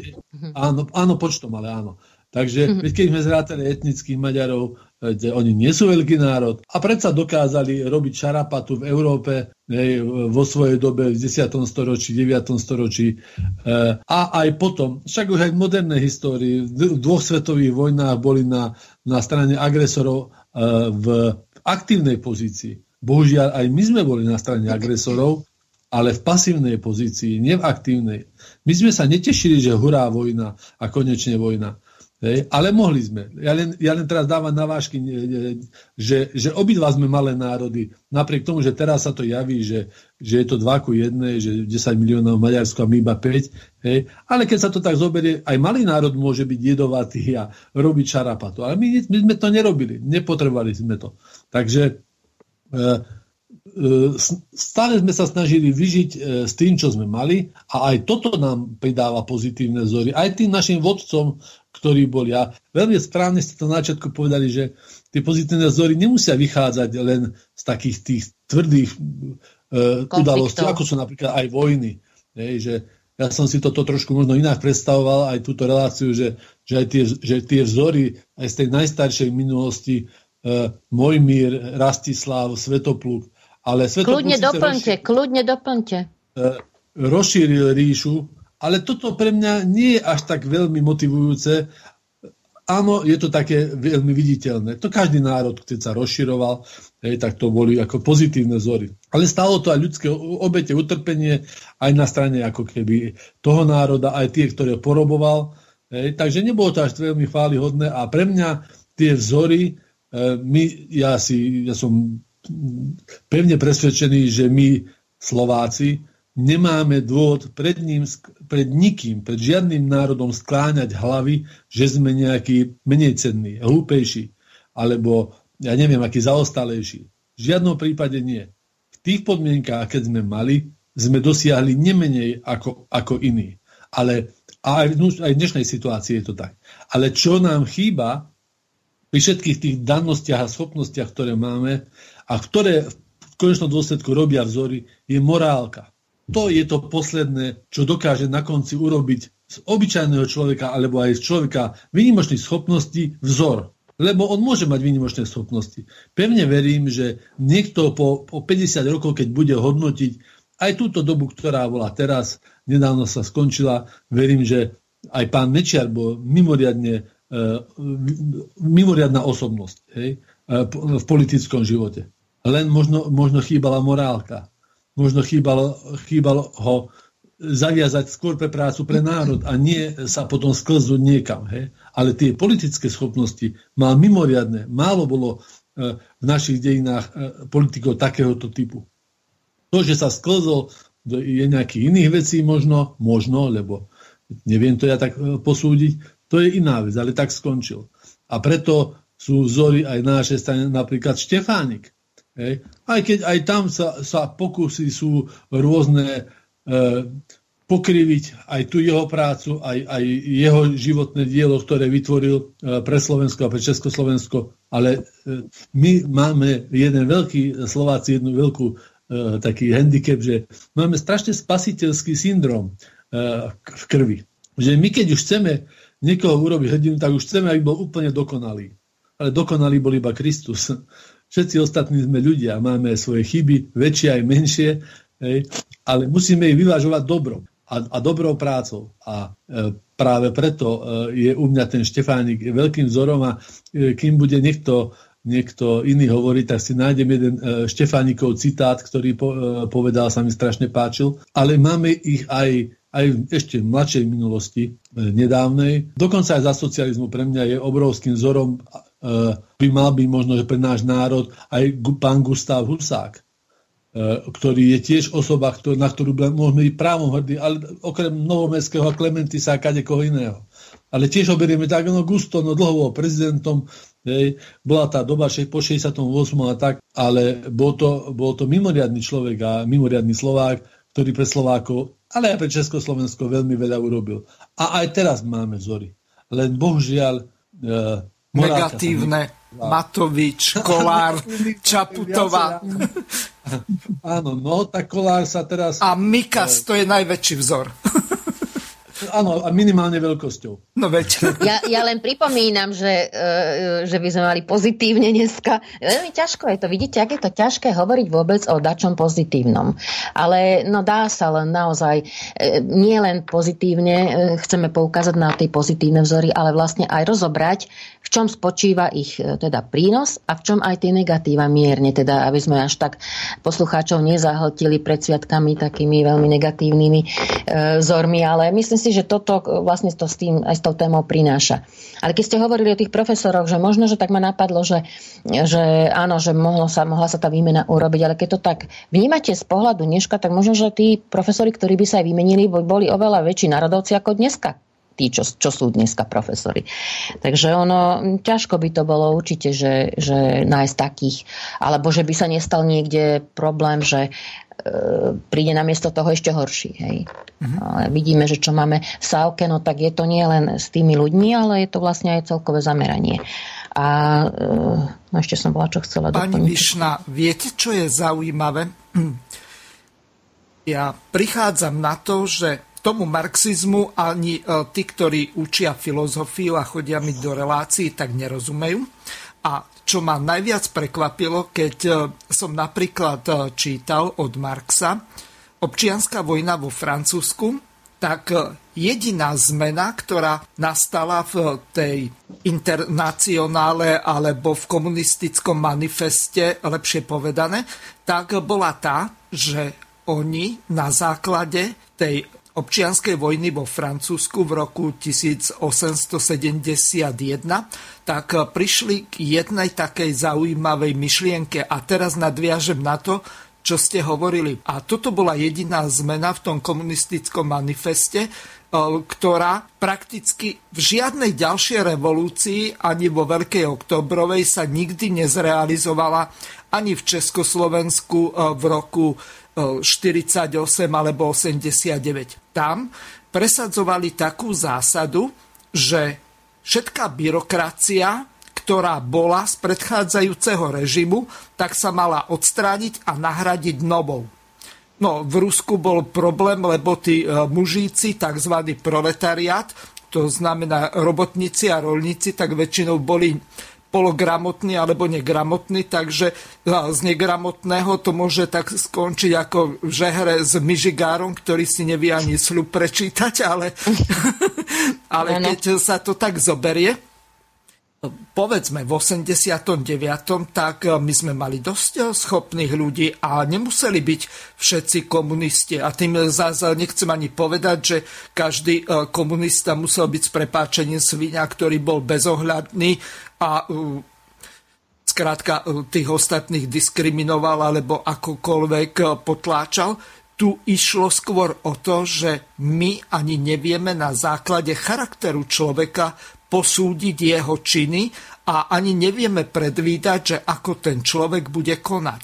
No a ešte čo bolo zaujímavé z toho, že všetky privilégia sa mali zrušiť tým úradníkom a všetci mali dostať robotnícke platy. To by sa teraz týmto ministerským mm, úradníkom tak. a hlavne poslancom a prezidentovi, keby tak musel za minimálnu mzdu robiť. Áno, aká by bola, či by náhodou nebola 1500 eur. mm, presne tak. Áno, áno, no vidíte, dá sa všelijaké také tie odbočky k tomu povedať, také asociácie človeka napadajú, ale Určite teraz nad tým rozmýšľam ešte, že ako by sa to mohlo meniť, hej, keby že by bolo treba vymeniť všetkých tých profesorov alebo e, akademikov a odborníkov. Bolo by to veľmi ťažké posudzovať. Možno, že by to, možno, že sú na to páky, zrejme by mo, sa dali by nejako, nejaký, nejaký, nejaký systém na to nájsť, aby teda sa nevylialo aj to dieťa s vaničkou. Ale ja by som navrhla, aby sme pokračovali či ešte máme tu, tak... máme tu jedného skvelého učiteľa v tomto smere, e, má svoju reláciu e, v televízii HVRN, e, večeri s e, Havranom, e, kde jedna téma jeho bola teda, že o aký obrovský potenciál mozgový sme prišli Benešovými dekrétmi, myslím, že Československo, ale aj Slovensko, že sa veľký podiel inteligencie de facto zlikvidoval. Najskôr nám ho zlikvidovali cez um, fašizmus Židov, čo bol vysoký podiel na inteligencii. No a potom uh, v Čechách sa zbavili v podstate 3 miliónov Nemcov a u nás uh, pár tisíc Maďarov, ktorí tiež boli vo vedúcich funkciách. Že aký obrovský, aká obrovská strata tu bola pre Československo, čo sa týka mozgového potenciálu. Áno, do istej miery sa s tým dá. No ale aj e, deštrukčného na druhej ano, strane. Áno, tak isté, že. Tak, takže tu, tu chcem poukázať na to, čo ste pani Višna hovorili, že, že aj my sme zažili taký zlomový moment, lebo toto zlomový moment do istej miery bol. Určite áno, chýbalo to, ale keď je dobrý učiteľ a dokážeme si vychovať e, novú generáciu, tak presne ako ste to povedali pri tých Nemcoch, že 3-5 rokov pretrpíme. Hej, bude to trošku horšie, ale nahradíme a bude. Možno to bola cesta. Ale tá dôslednosť, e, e, veľmi nám chýba e, v tých našich dannostiach e, dôslednosť e, v tom konaní nás nepriviedla k tomu, aby sme sa k tomuto odvážili. Báli sme sa toho, presne sme uvažovali v tej našej e, mieru milovnej povahe, ale veď mnohí tam boli aj dobrí. Áno, boli. Boli komunisti z presvedčenia. E, boli komunisti, ktorí verili tej myšlienke, že je to pre blaho ľudu. Pre blaho väčšiny ľudu. Hej? ale na, tom, na tej špičke ľadovca zrejme, alebo mocenského ľadovca zrejme neboli až tak úplne čistí a morálni ľudia, ktorí to dokázali e, stiahnuť nejakým iným smerom a pošpiniť. A e, tak, nevyliali sme dieťa z vaničky z no, špinavou. A toto je dôsledok. Takže niekedy to je, je možno treba urobiť. Áno. Tak poprosím tú druhú ukážku o tom dvojitom občianstve, zákon o štátnom občianstve novelizácie. Neviem, či je to táto. Tam sa jedná o Fico, čo hovorí. Áno, áno, keď reaguje, že bude teda ten zákon, bude novelizácia zákona o štátnom občianstve. Neviem, skúsim, či je to táto. Cez poskytnutie maďarského štátneho občianstva sa má posilniť maďarská identita občanov Slovenskej republiky maďarskej národnosti. To snad žartujú. To znamená, ak chcú posilniť e, maďarskú identitu občanov Slovenskej republiky, maďarskej národnosti, na druhej strane chcú oslabiť e, identitu so Slovenskou republikou. To je proti našim národným záujmom takéto rozhodnutie, ktoré maďarský parlament chce prijať. Aká bude tá identita e, tých ľudí, ktorí požiadajú o maďarské občianstvo? Čo budeme reagovať, ako keď povie maďarský prezident, že idem navštíviť svojich vlastných občanov na územie Slovenskej republiky? Pokiaľ ide o zákon, chcem e, konštatovať, že ak dôjde k jeho prijatiu v navrhovanej podobe a v režime bez serióznych konzultácií, vyhlásime tento zákon za bezpečnostné riziko pre Slovenskú republiku. Takže toľko Robert Fico. Mm. A mám tu ešte druhú ukážku týkajúcu sa jazyka na zmiešanom území. Mm. Nech sa páči, pokračujte. Ja, dobre, ďakujem. No, e, ja som len chcela toto ako taký typický príklad uviesť, pretože sme to rozoberali v tom zborníku, ktoré som spomínala, že e, som práve práve to bolo o tomto štátnom občianstve. No a je to presne ten istý e, prípad ako predošlý, že vlastne sme došli len po tú realizáciu. A ja som už aj vtedy v tej štúdii e, načrtla takú schému. E, popísala som tako kultúra 1, kultúra 2, teda ako prebieha takýto spor. A teda a potom zase v druhej schéme som e, popísala, ako by mala tá jedna kultúra 1 a kultúra 2 reagovať, aby boli zisky čo najväčšie a straty čo najmenšie. Takže práve som to na tomto príklade uvádzala. E, čiže mne tam chýbalo zase to vyvodenie zodpovednosti, aj prevencia a poučenie. Ja neviem, teda dali by sa, istotne keby sa sme porozmýšľali, nie my teda, ale kompetentní, že tam sa malo pokračovať v tom. Tam nestačí, že sa urobí nejaký zákon a koniec. Že sa urobí ako blok, keď teda myslím na tú novelizáciu, našu novelizáciu zákona o štátnom občianstve. Veď to bolo absolútne nič. Je to akože funkčné, platné, všetko sedí. A tým, že vlastne my nedáme, ne, ne, mm, neuvedieme nejaké pádne argumenty, nejaké naozaj nepriestrelné argumenty, tak táto tento uh, útok, tento spor pokračuje a vidíme to, že vlastne sa priebežne objavovali novelizácie od opozície, politickej opozície, slovenskej politickej opozície, ktoré žiadali novelizovať ten zákon, pretože boli straty slovenského občianstva, nespravodlivé a tak ďalej, však predpokladám, že poznajú aj poslucháči túto problematiku. A vlastne sa dostávame už dneska k tomu, že tento zákon bude novelizovaný, posunuli ho teraz na január, myslím, ale bude novelizovaný a už sa vyjadrili aj viacerí historici, aj teda odborníci, aj, aj na ústavné práva a tak ďalej, že je to obrovské riziko toto. Takže vidíme tuto na tomto príklade, že ako sme to zase nedotiahli. Dokonca zastali sme v polovici. Keby sme e, urobili veľmi precízne, systematické e, to vyvodenie zodpovednosti a tú prevenciu, to poučenie, tak e, istotne, že by to bolo podľa mňa uzavretá záležitosť. Jasné, že by sa mohol ten zákon novelizovať tak, aby sa ešte dotiahli tieto negatíva, ktoré vznikli ako negatívny dôsledok tej, tých, tých strát slovenského občianstva, tí, ktorí vlastne neprávom alebo e, teda nemajú, nemali prísť o to slovenské občianstvo, nie proti ním bol namierený ten zákon, ale to by bolo ako uzavreté podľa mňa. Takže to som chcela uvieť taký typický príklad k tomu. Neviem, či chcete na to reagovať, alebo ideme ďalej. No ja si tiež myslím, že keď novelizácia e, tak pokračuje v tom duchu, ako, ako bol ten zákon, tá naša protireakcia urobená a detaily dotiahnu do konca. Určite tu nie je objektívneho dôvodu na jeho nejaké uvoľňovanie. Bohužiaľ, e, garnitúra vládna, ktorú sme si navolili, e, však pán premiér Matovič sa netajil s tým, e, pozýval maďarských partnerov, snažil sa im zaliečať, hľadal si aj dokonca myslím, že si ako keby hľadal ešte aj do budúcnosti e, partnerov, e, keby bol v pozícii zostavovania vlády alebo e, vládnej väčšiny.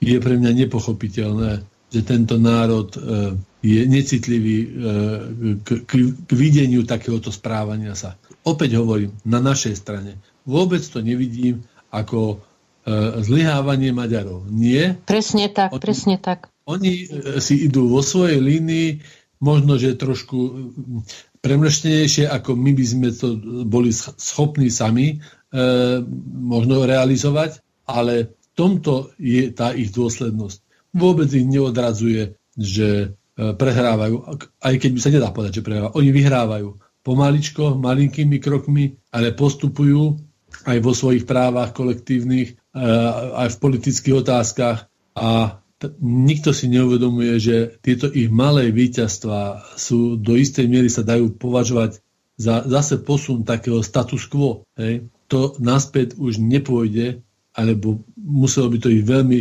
veľmi zložito, veľmi ťažko, za veľmi dlhú dobu, alebo musela by prísť e, nejaká veľmi zlomová udalosť, e, celosvetová alebo minimálne európska, ktoré, ktorú pevne dúfam, nechcem povedať, že verím, lebo neverím, ale dúfam, že sa za môjho života nebude diať. Radím, vy ste už dávno nič nepovedali. Ako, čo sa týka dvojitého občianstva, e, tuto, e, čo sa týka maďarskej strany, alebo tu Slováci sú viac menej, sa cítia ako Slováci a nemám z nikoho pocit, že by chcel riešiť, že by chcel mať aj maďarské občianstvo z nejakých dôvodov. Čiže nejako pre mňa to, pre mňa to ani nie je taká téma z, toho, z tohto pohľadu Slováka žijúceho v Maďarsku. Ako my sme tu dostali v podstate pobytové karty, ktoré vás opravňujú na neobmedzený vlastne pobyt hej, keď vlastníte nehnuteľnosť a e, čiže, e, čiže máme akože doklady z cudzineckej e, policie a je to kvázi, takisto to oni nepovažujú, keď už teda ako, ako doklad totožnosti, ale, ale týmto vlastne ako pre nás, ako Slovákov žijúcich v Maďarsku haslo. Nepotrebujeme nič ďalej riešiť, čo sa týka občianstva. Nič nám to, e, nejako nás to nejako ani by nezvýhodnilo, ani nezne, neznevýhodňuje, keby sme mali aj maďarské občianstvo. Čiže... Radím, Ale teraz keď... Ja sa ano. vás pýtam na jednu dôležitú vec. Ako je to teraz, e, vy máte v Maďarsku nehnuteľnosti, s daňami je to ako, najmä s tými podielovými, keď e, robíte na Slovensku. Ako vlastne pre tú obec idú vlastne tie financie v tej maďarskej obci, ktorej bývate? Toto, toto je určite dobrá, dobrá otázka. Funguje to tak, ako to funguje podobne na Slovensku. Hlavne Bratislava má tento problém, že, že tie prihraničné obce sa začali dosť plniť Slovakmi, ktorí ale zo začiatku e, nejako vôbec neriešili tieto pobytové karty, lebo hranice otvorené, dom som si kúpil a nejako, nejako ako e, nikto neriešil, že aby si tu dal tie pobyty a tak ďalej. A Maďari to začali presne takto riešiť, lebo, lebo napríklad Rajka by mala veľký problém v tejto dobe, lebo ona, dajme tomu, že 10 rokov dozadu mala asi tretinu e, súčasného obyvateľstva. A keby jednoducho Maďari nezaviedli takú, takú vec, že začali účtovať e, ako keby premrštené alebo vysoké dane za nehnuteľnosti, pokiaľ nemáte tam nahlásený pobyt. Ale vy nemusíte e, rušiť napríklad trvalý pobyt na Slovensku, ale si musíte nahlásiť e, pobyt tuto vlastne v Maďarsku. Čiže dostať tú pobytovú, tú Laksim kartu, uh, klonovanú v poslednej dobe a vtedy vám vlastne uh, chodia bežné také účty vlastne dáne ako všetkým ako ostatným, čo majú čo majú, týmto vlastne donútili kvázi tých Slovákov, aby si tam nahlasili tie pobyty a tým pádom dostávali tie obce toľko peňazí, koľko majú dostávať na obyvateľa.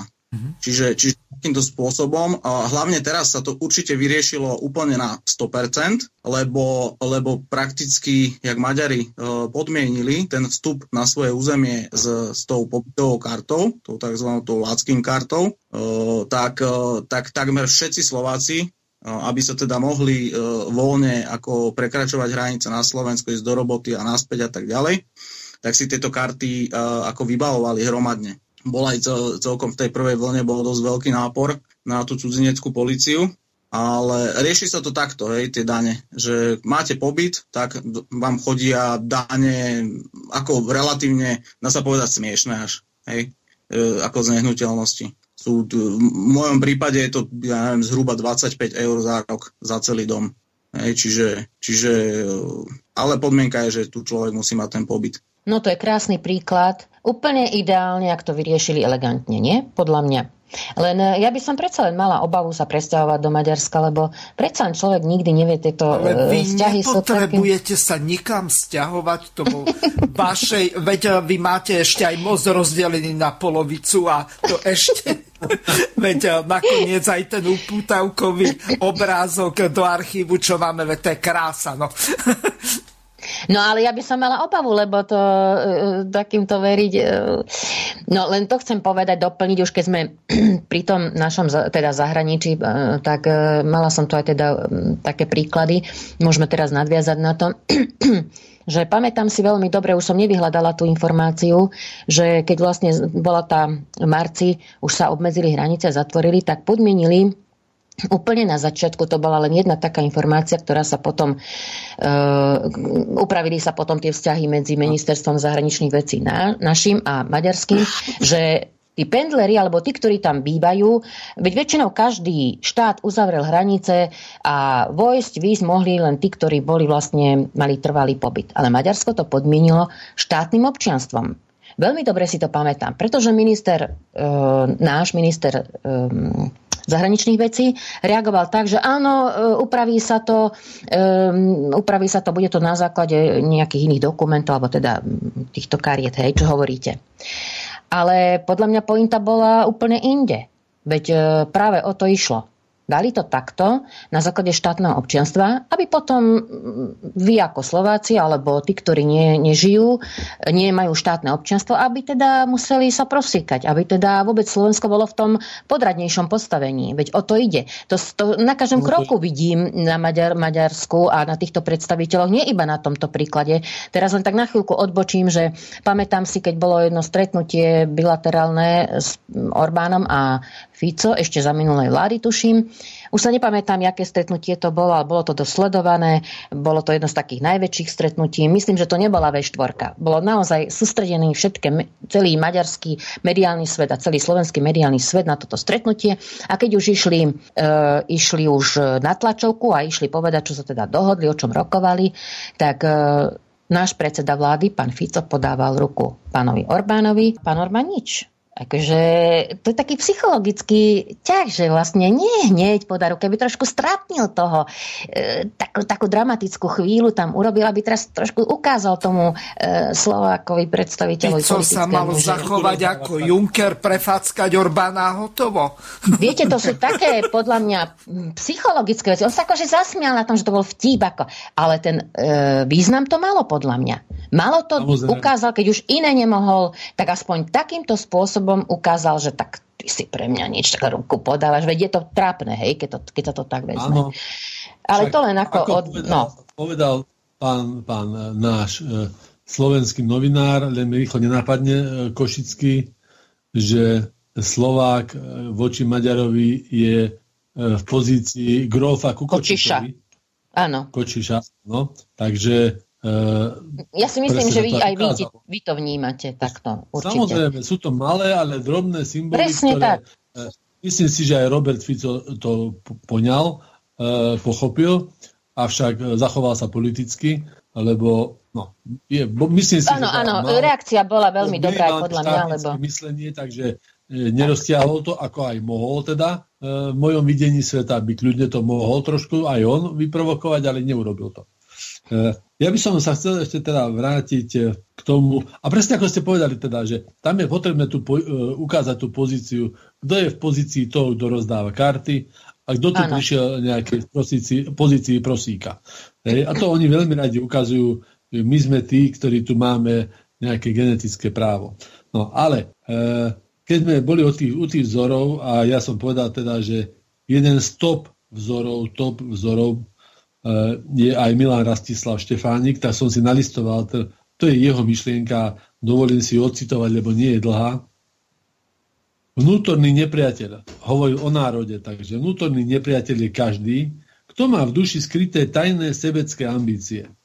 Nech si každý uvedomí, že kým sa neoslobodí od sebectva, nie je schopný bojovať za našu, čiže národnú vec. Lebo nie je dvojitej morálky. To je lump v súkromnom živote, ten pácha ničomníctvo aj vo verejnom a národnom živote. Nemôže byť čisté telo v špinavej košeli. Jestli sa chceme osamostatniť, musíme sa najskôr prejaviť mravným pokrokom. A e, keď, sa, keď sa budeme baviť o pozitívnych vzoroch a, a e, našich národných vzoroch, toto je jedno, v mojom, v mojom videní sveta jedno, jedna z priorít tých podmienok, ktoré musí osobnosť splňať. Ale hovorím, netrpím tým mesiášským e, E, syndromom, teda, že čakám úplnú dokonalosť od človeka, lebo ľudia nie sú dokonalí. Majú svoje človečenské ľudské chyby.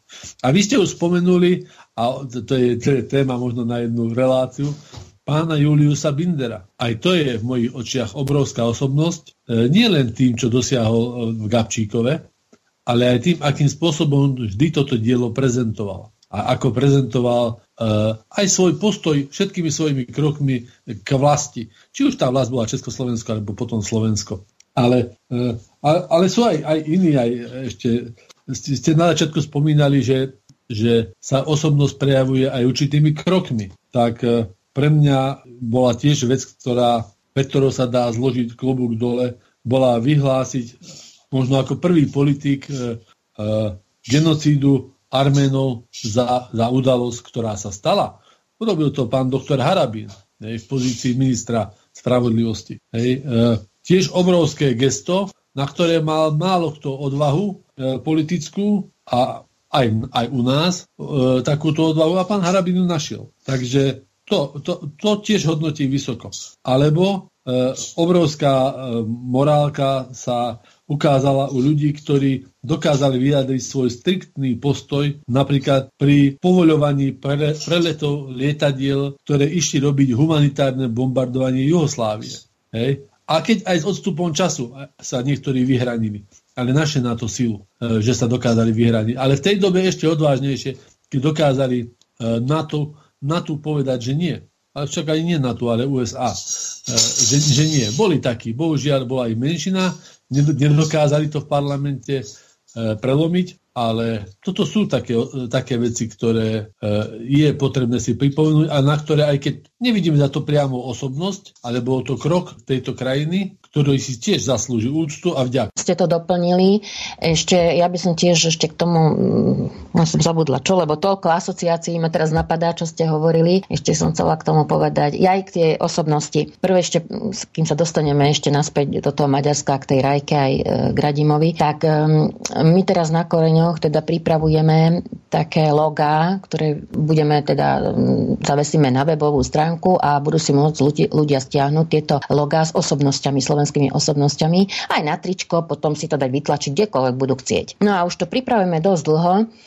Takéto osobnosti, ako ste spomínali, e, tak sme už aj museli prejsť sitom, koho dáme, koho nie. Hej? Tak sme museli spraviť prvú etapu, lebo sme sa aj my sami nevedeli celkom dohodnúť, tak minimálne teda ten samo král, Pribína, Rastic, Bernolák, Štúr, Štefánik.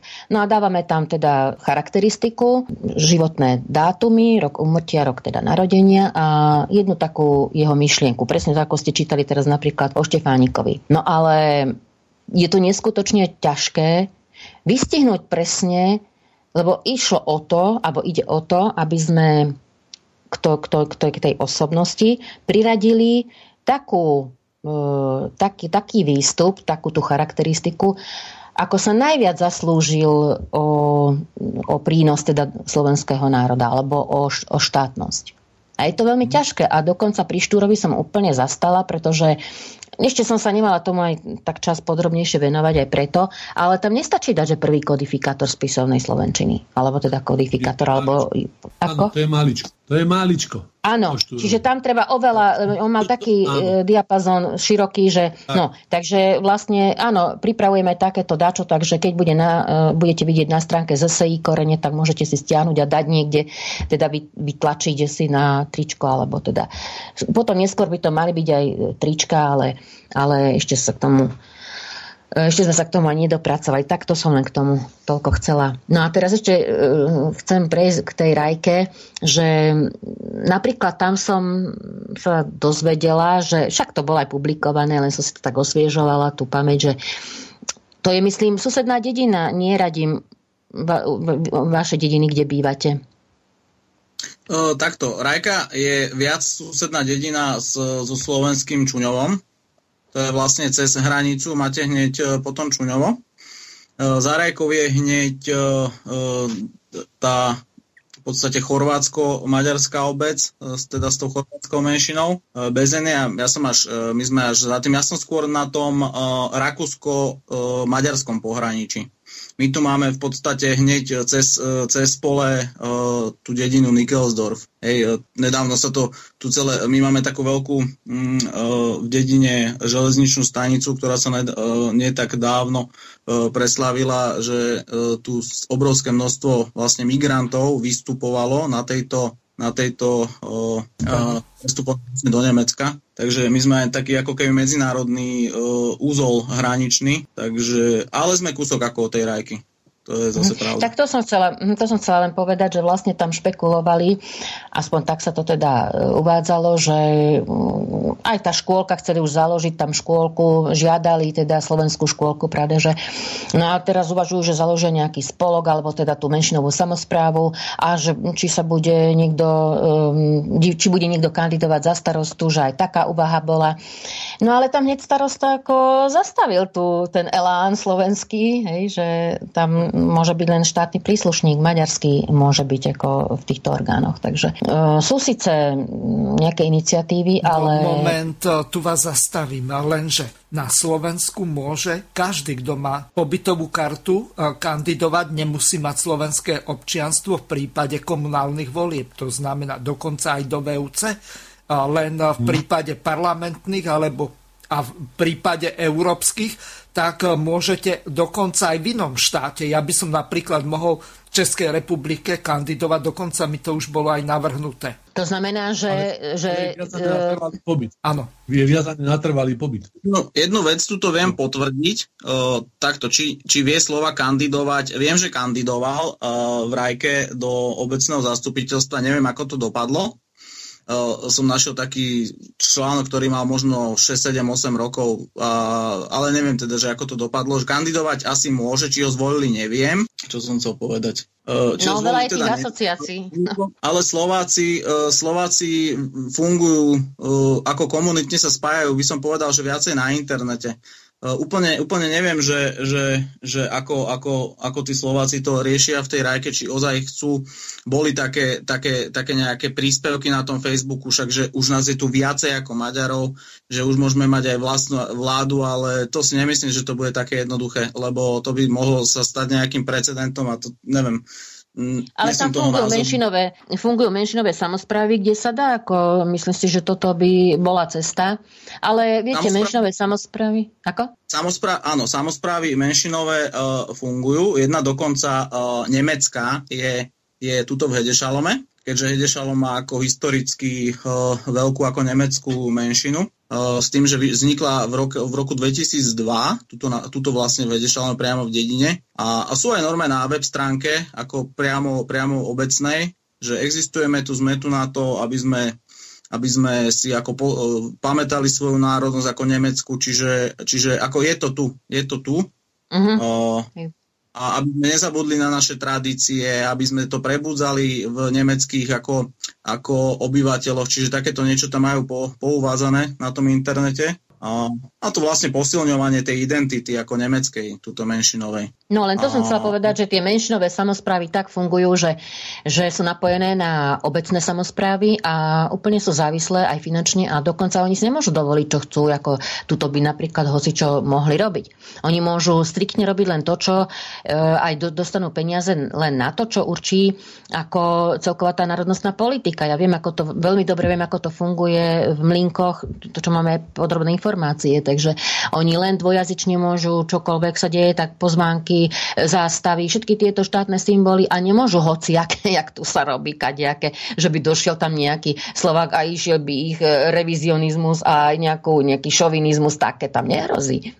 Takže to, uh, oni to majú to, ustrážené. To určite majú, ako uh, v tomto majú určite poriadok. Uh, to, čo by napríklad uh, maďarská menšina si dovolila uh, na Slovensku, tak tuto ani teoreticky. Ako není, není to vidieť, hej, nehrozí.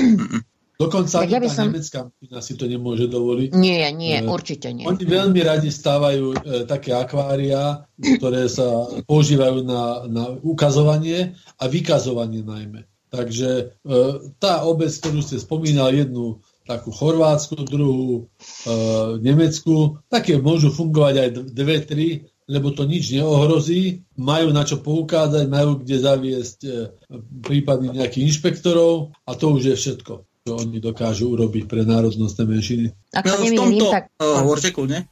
No, ja som už chcela na inú tému, povedzte, dokončite. O, ja som len, potom sa ešte možno dostaneme k o, celkom takému pozitívnemu o, ústretovému kroku o, u nás v dedine a sú to vlastne o, noviny, ktoré vychádzajú ako, ako lokálne ale neviem, či teraz k tomu chceme viacej hovoriť, lebo sa k tomu dostaneme neskôr ešte. No, e, práve to som chcela povedať, že máme pol hodinu, či koľko máme do konca no, relácie? len 20 minút. No, tak e, to nikdy nestihneme žiť všetko povedať, čo chceme povedať. Ja by som len tak prebehla tie e, vzory, ktoré som si tak vypísala. Ešte jednu ukážku tam aspoň, keď stihneme. Ano. Aspoň len fakt len tak krátko poviem, že e, tá ukážka pamätníka Štúra v Štúrove, to potom za chvíľku, len ešte rýchlo prebehnem aspoň tak názvom.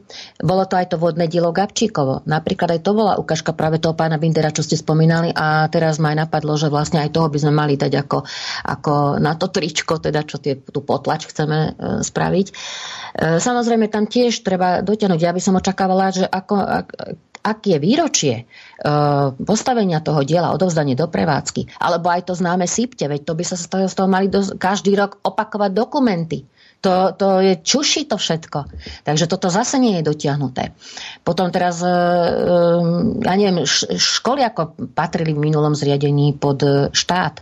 Ja viem, že boli e, aj tam problémy, ale malo to jeden veľký, obrovský význam. Nerozhodovali, ne, nerozhodovali o výchovno-vzdelávacom procese slovenských detí cudzie záujmy. Hoci aj teraz je už samozrejme rizika sú rôzne. Ale myslím si, že by to oveľa lepšie fungovalo dokonca dokonca to už je aj, je aj v nejakom politickom programe, aby sa vrátilo naspäť, e, vrátili naspäť kompetencie e, na zriadovateľské e, do rúk štátu. Potom je to napríklad aj taký pozitívny vzor súsošie, postavenie súsošia svätého Cyrila metoda v Komárne. Aj keď boli problémy, ale to postavenie, tá, ten postoj slovenský bol, bol práve ten správny, nekompromisný a spolupráci s inými slovenskými subjektmi. Ale bola to aj, bol to aj vznik slovenskej koalície v Nitrianskom zastupiteľstve pred, neviem, 2013, či ešte neskôr, už sa nepamätám. Už to teraz nebudem vyhľadávať, ale napríklad tam to bolo úplne evidentné. Tam e, v Nitrianskom kraji sa stala taká situácia, neviem, či na to spomínate, že 70% obyvateľstva Slovákov v Nitrianskom kraji a 3 30% príslušníkov maďarskej menšiny a o, a o veciach v zastupiteľstve v krajskom zastupiteľstve v Nitre rozhodovali menšinové politické strany. A už to dospelo do takej krajnosti, že už e, poslanci krajskí žiadali, aby bol rokovacím jazykom maďarčina, tak ktorý už naozaj sa asi prelial ten pohár, keď vlastne vznikla tá tzv. slovenská koalícia len preto, aby v ďalších voľbách kandidovali spolu a dosiahli teda väčšinu v zastupiteľstve. Samozrejme sa to podarilo a spojili sa e, strany nespojiteľné, ale išlo to, v tých regiónoch majú častokrát oveľa lepšie kontakty ako v tej veľkej politike.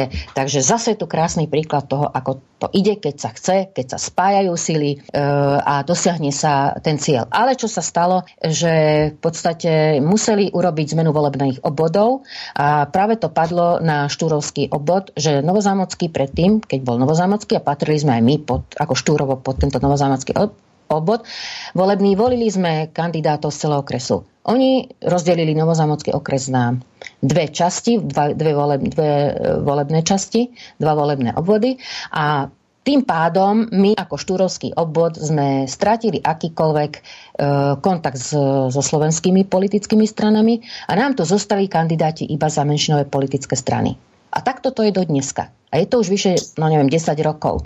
Takže v podstate urobilo sa opatrenie ako v rámci kraja, ale nedotiahlo sa to zase, že my v podstate predtým sme volili, aj keď sme nepoznali tých ľudí, ktorí šli kandidovať, lebo to boli väčšinou zo zámkov alebo z nejakých iných e, obcí. Ale boli, to volili sme strany, hej, tak každý mal tú svoju stranu, tak volil stranu a teda bol istý, že teda tá, tá línia politická pôjde. Lenže teraz nemáme čo voliť. Takže to len tak na okraj toho mm, som to tak trošku rozvinula. E, je to aj územnosprávne členenie súčasné. Keď sa zakladal štát, tak sa muselo spraviť nové územnosprávne členenie, ktoré ne, nekopíruje celkom tie etnoregióny, ale je to pomerne dobré riešenie to e, ho, e, vertikálne, nie horizontálne. Či už to bolo aj spor, bol medzi tým však e, boli rôzne tlaky, že horizontálne aby bolo, teda áno, horizontálne, aby bolo členenie tých krajov.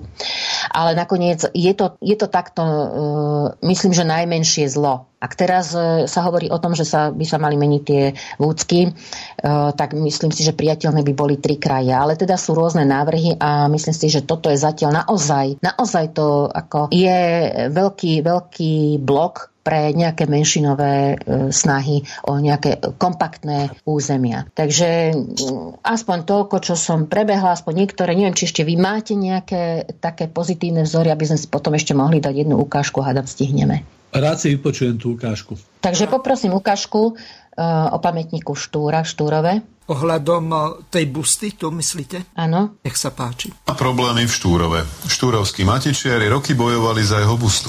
Dnešné odhalenie pamätníka sprevádzali prísne opatrenia. Bustu slovenského dejateľa postavili na nábreží Dunaja v Štúrove. Predchádzalo tomu dlhotrvajúce napätie medzi matičiarmi a poslancami mesta. Tí nechceli, aby busta stála na nábreží, no stavebný úrad napokon umiestnenie pamätníka na Dunajskej promenáde schválil. No pozrite, však sa to volá Štúrovo. A keď Štúrovo, tak by tu mal byť aj ľudový Štúr. Mali by sme si ctiť, vážiť takéto osobnosti. My sme veľmi radi, že sa to nakoniec podarilo a že aj Štúrovská samozpráva nám vydala stavebné povolenie, aby tento pamätník mohol stať tu, oproti Ostyrhomskej bazilike. Verím, že tento pamätník bude spájať ľudí v Štúrove. Mnohí štúrovčania sú však proti umiestneniu busty Ľudovita Štúra na Dunajskom nábreží. Včera proti tomu v meste ostro protestovali a dokonca aj popísali budovu Matice Slovenskej. Veľkými písmenami v angličtine na fasádu niekto napísal, toto je Párkáň, čo znamená pôvodný názov Štúrova, ako sa mesto volalo do roku 1948. Protestný nápis sa objavil aj na moste Márie Valérie. Považujem to za prejav extrémizmu asi maďarskej iredenty. A takisto ako sú extrémisti na maďarskej strane, tak sú určite extrémisti na slovenskej strane. Na odhaľovanie busty dozerali desiatky policajtov, dokonca aj na člnoch na Dunaji. Primátor mesta sa napriek napätiu medzi poslancami a matičiarmi snaží vidieť celú vec už radšej pozitívne. Vieme všetci, že žijeme na národne smiešanom území, sú veci veľmi citlivé.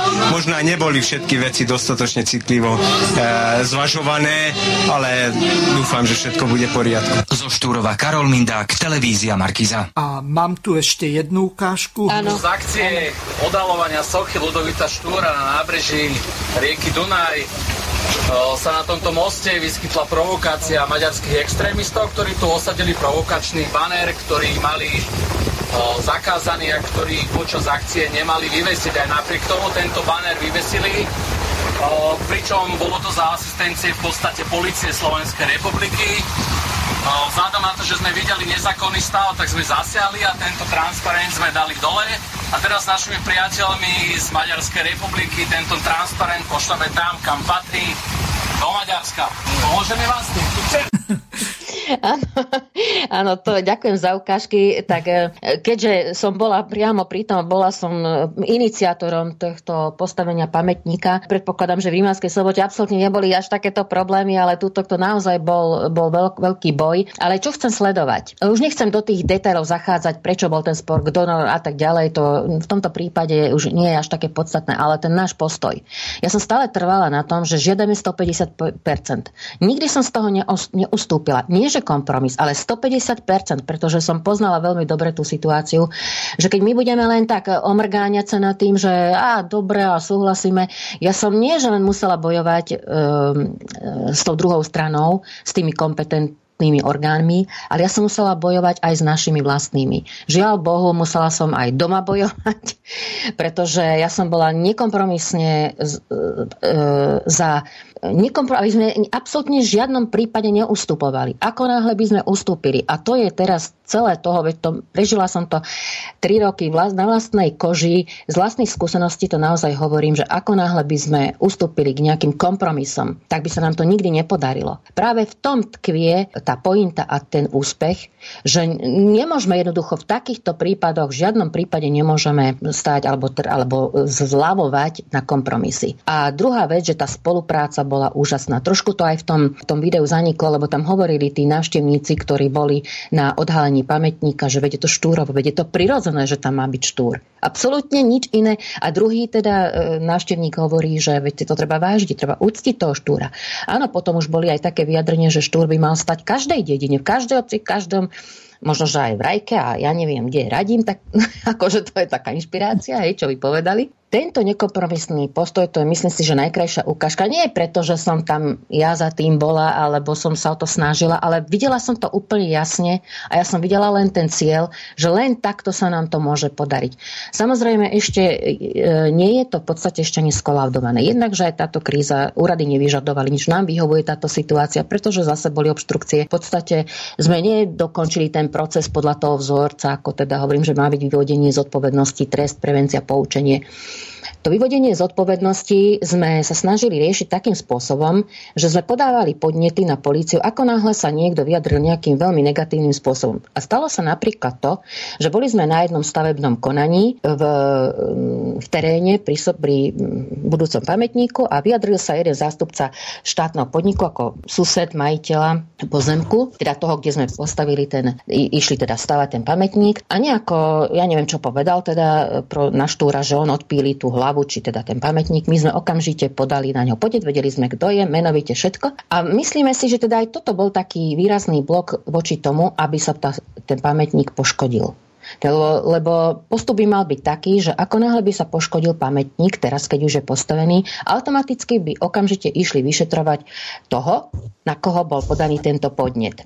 Čiže istý blok tu bol a si myslíme, že sme urobili všetko, čo sa dalo urobiť. Tých podaní bolo viacero, nebol to iba jeden. Lebo kto by za nás teda vyvodil zodpovednosť? Štátne orgány sa z toho vyzuli, ani neprišli proste na, na, ako účastníci. Čiže považujem to naozaj za celoslovenský štátny pamätník, pretože to bolo zo štátnych zdrojov na štátnom pozemku. Bola tam účasť akýmkoľvek spôsobom ešte aj zahraničných Slovákov, takže myslím si, že toto plne, to bolo naprieč celým Slovenskom, naprieč celým slovenským národom e, tento pamätník postavený. No a prevencia a poučenie prevencia by mala byť tá, ktorú už vlastne je v politickom programe jednej politickej strane, že stavebné úrady by mali ísť pod e, ministerstvo dopravy vnútra, už výstavbe, pardon. A poučenie, myslím si, že je evidentné, že to bolo tak dostatočne medializované, tá, tento problém, že bolo, z tohto poučenie je úplne jasné. A vidíte, že reagovali aj politické strany, takže to rýchlosti, aspoň toľko to som chcela povedať k tomu. Ak stihneme ešte, alebo chcete povedať niečo ešte možno, že stihneme ukážku vodného diela Gabčíkova. Asi rovno prejdeme na tie ukážky, aby sme to stihli. Najskôr tú e, staršiu e, z roku 1800, pardon, 1982. Zhruba 150 tisíc štvorcových metrov neobvykle hlbokých podzemných tesniacich stien museli vybudovať stavbári z hydrostavu Bratislava, závod Gabčíkovo na sústave vodných diel Gabčíkovo Naďmaroš. Pretože termín ukončenia týchto prác znel podľa platného združeného socialistického záväzku na koniec novembra tohto roku, hotovo mohli zahlásiť so štvrťročným predstihom. K výraznému úspechu budovateľov prispeli najmä bohaté skúsenosti kolektívu nadobudnuté už pri hlbení podzemných stien na vani vodnej elektrárne. Rovnako si tu chvália aj plynulosť dodávok materiálu a bezporuchový chod zariadení. Práve dobrá organizácia práce prispela aj k úplnej zmene nepriaznivej situácie zo začiatku tohto roka, kedy mali až 6 týždňové meškanie. Pretože podzemné tesniace steny hlboké takmer 50 metrov už na tejto stavbe robiť nebudú, univerzálnu techniku využijú na iné práce. Po jej presune rozvinie naplno nadvezujúce injektážne práce už ďalší dodávateľ stavby, Váhostav Žilina. A druhá ukážka hneď. Sústava vodných diel Gabčíkovo Naďmároš patrí k najväčším vodohospodárskym projektom v Európe. Jej súčasťou je vodné dielo Gabčíkovo, ktoré je v prevádzke od roku 1992 a odvtedy zabezpečuje aj medzinárodnú plavbu po rieke Dunaj. Práve pre zvýšenie bezpečnosti a intenzity tejto vodnej dopravy vznikol v spolupráci s Európskou úniou projekt Inovácia a modernizácia plavebných komôr pre zvýšenie bezpečnosti a intenzity vodnej dopravy na vodnom diele Gabčíkovo. Vodné dielo Gabčíkovo je v rámci transeurópskej dopravnej siete TNT súčasťou koridoru Rín-Dunaj, ktorého opornú os tvorí vodná cesta Dunaj spájajúca Severné more s Čiernym morom vnútrokontinentálnou plavebnou trasou.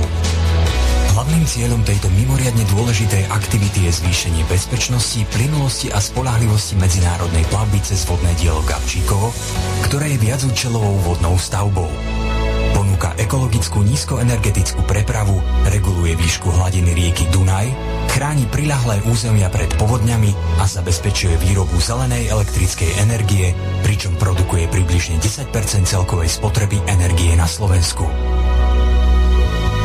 Cez vodné dielo Gabčíkovo sa ročne prepraví v priemere viac ako 15 tisíc plavidiel, približne 300 tisíc osôb a viac ako 6 miliónov tón nákladu. Do oboch plavebných komôr sa zmestí 12 osobných alebo 18 súprav nákladných lodí.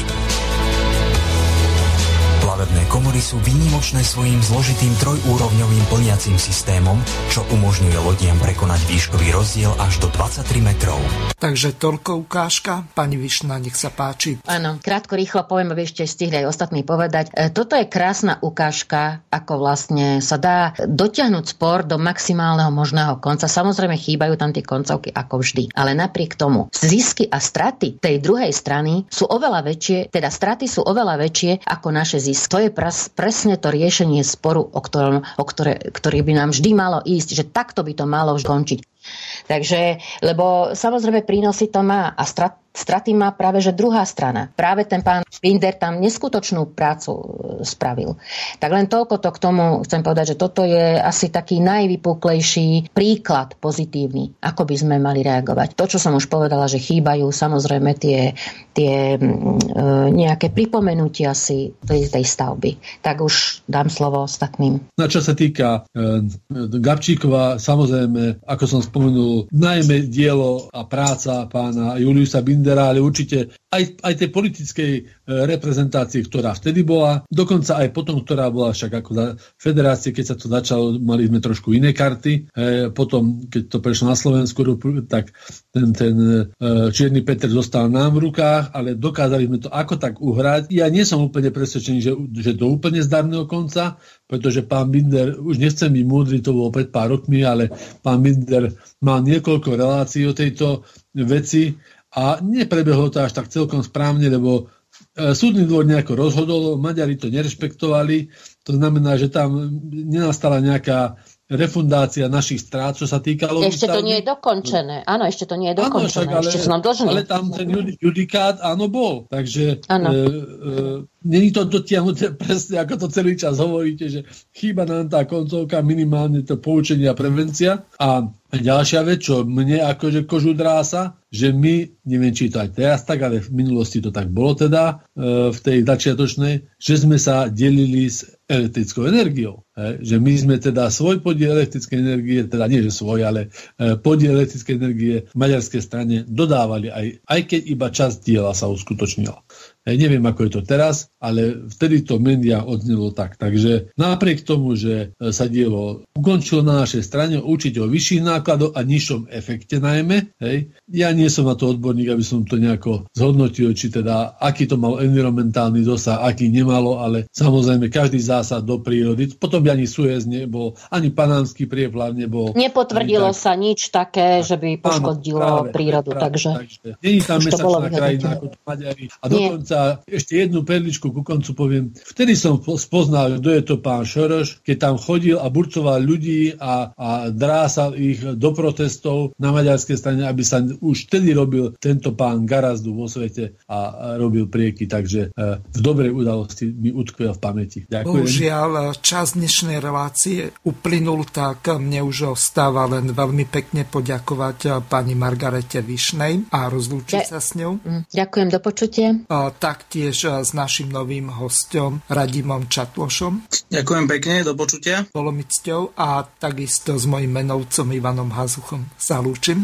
Ďakujem pekne za možnosť. Učím sa dovi. A pripomeniem našim poslucháčom, že táto relácia bola nahraná na záznam z dôvodu, že naši hostia v čase živého vysielania bohužiaľ budú musieť byť pracovne zanepráznení, takže s týmto konštatovaním sa s vami lúčim a prajem vám príjemné počúvanie ďalších relácií Slobodného vysielača. Do počutia. Vysielací čas dnešnej relácie veľmi rýchlo uplynul, tak sa s vami zo štúdia Banska Bystrica Juh lúči moderátor a zúkar Miroslav Hazucha, ktorý vás touto reláciou sprevádzal.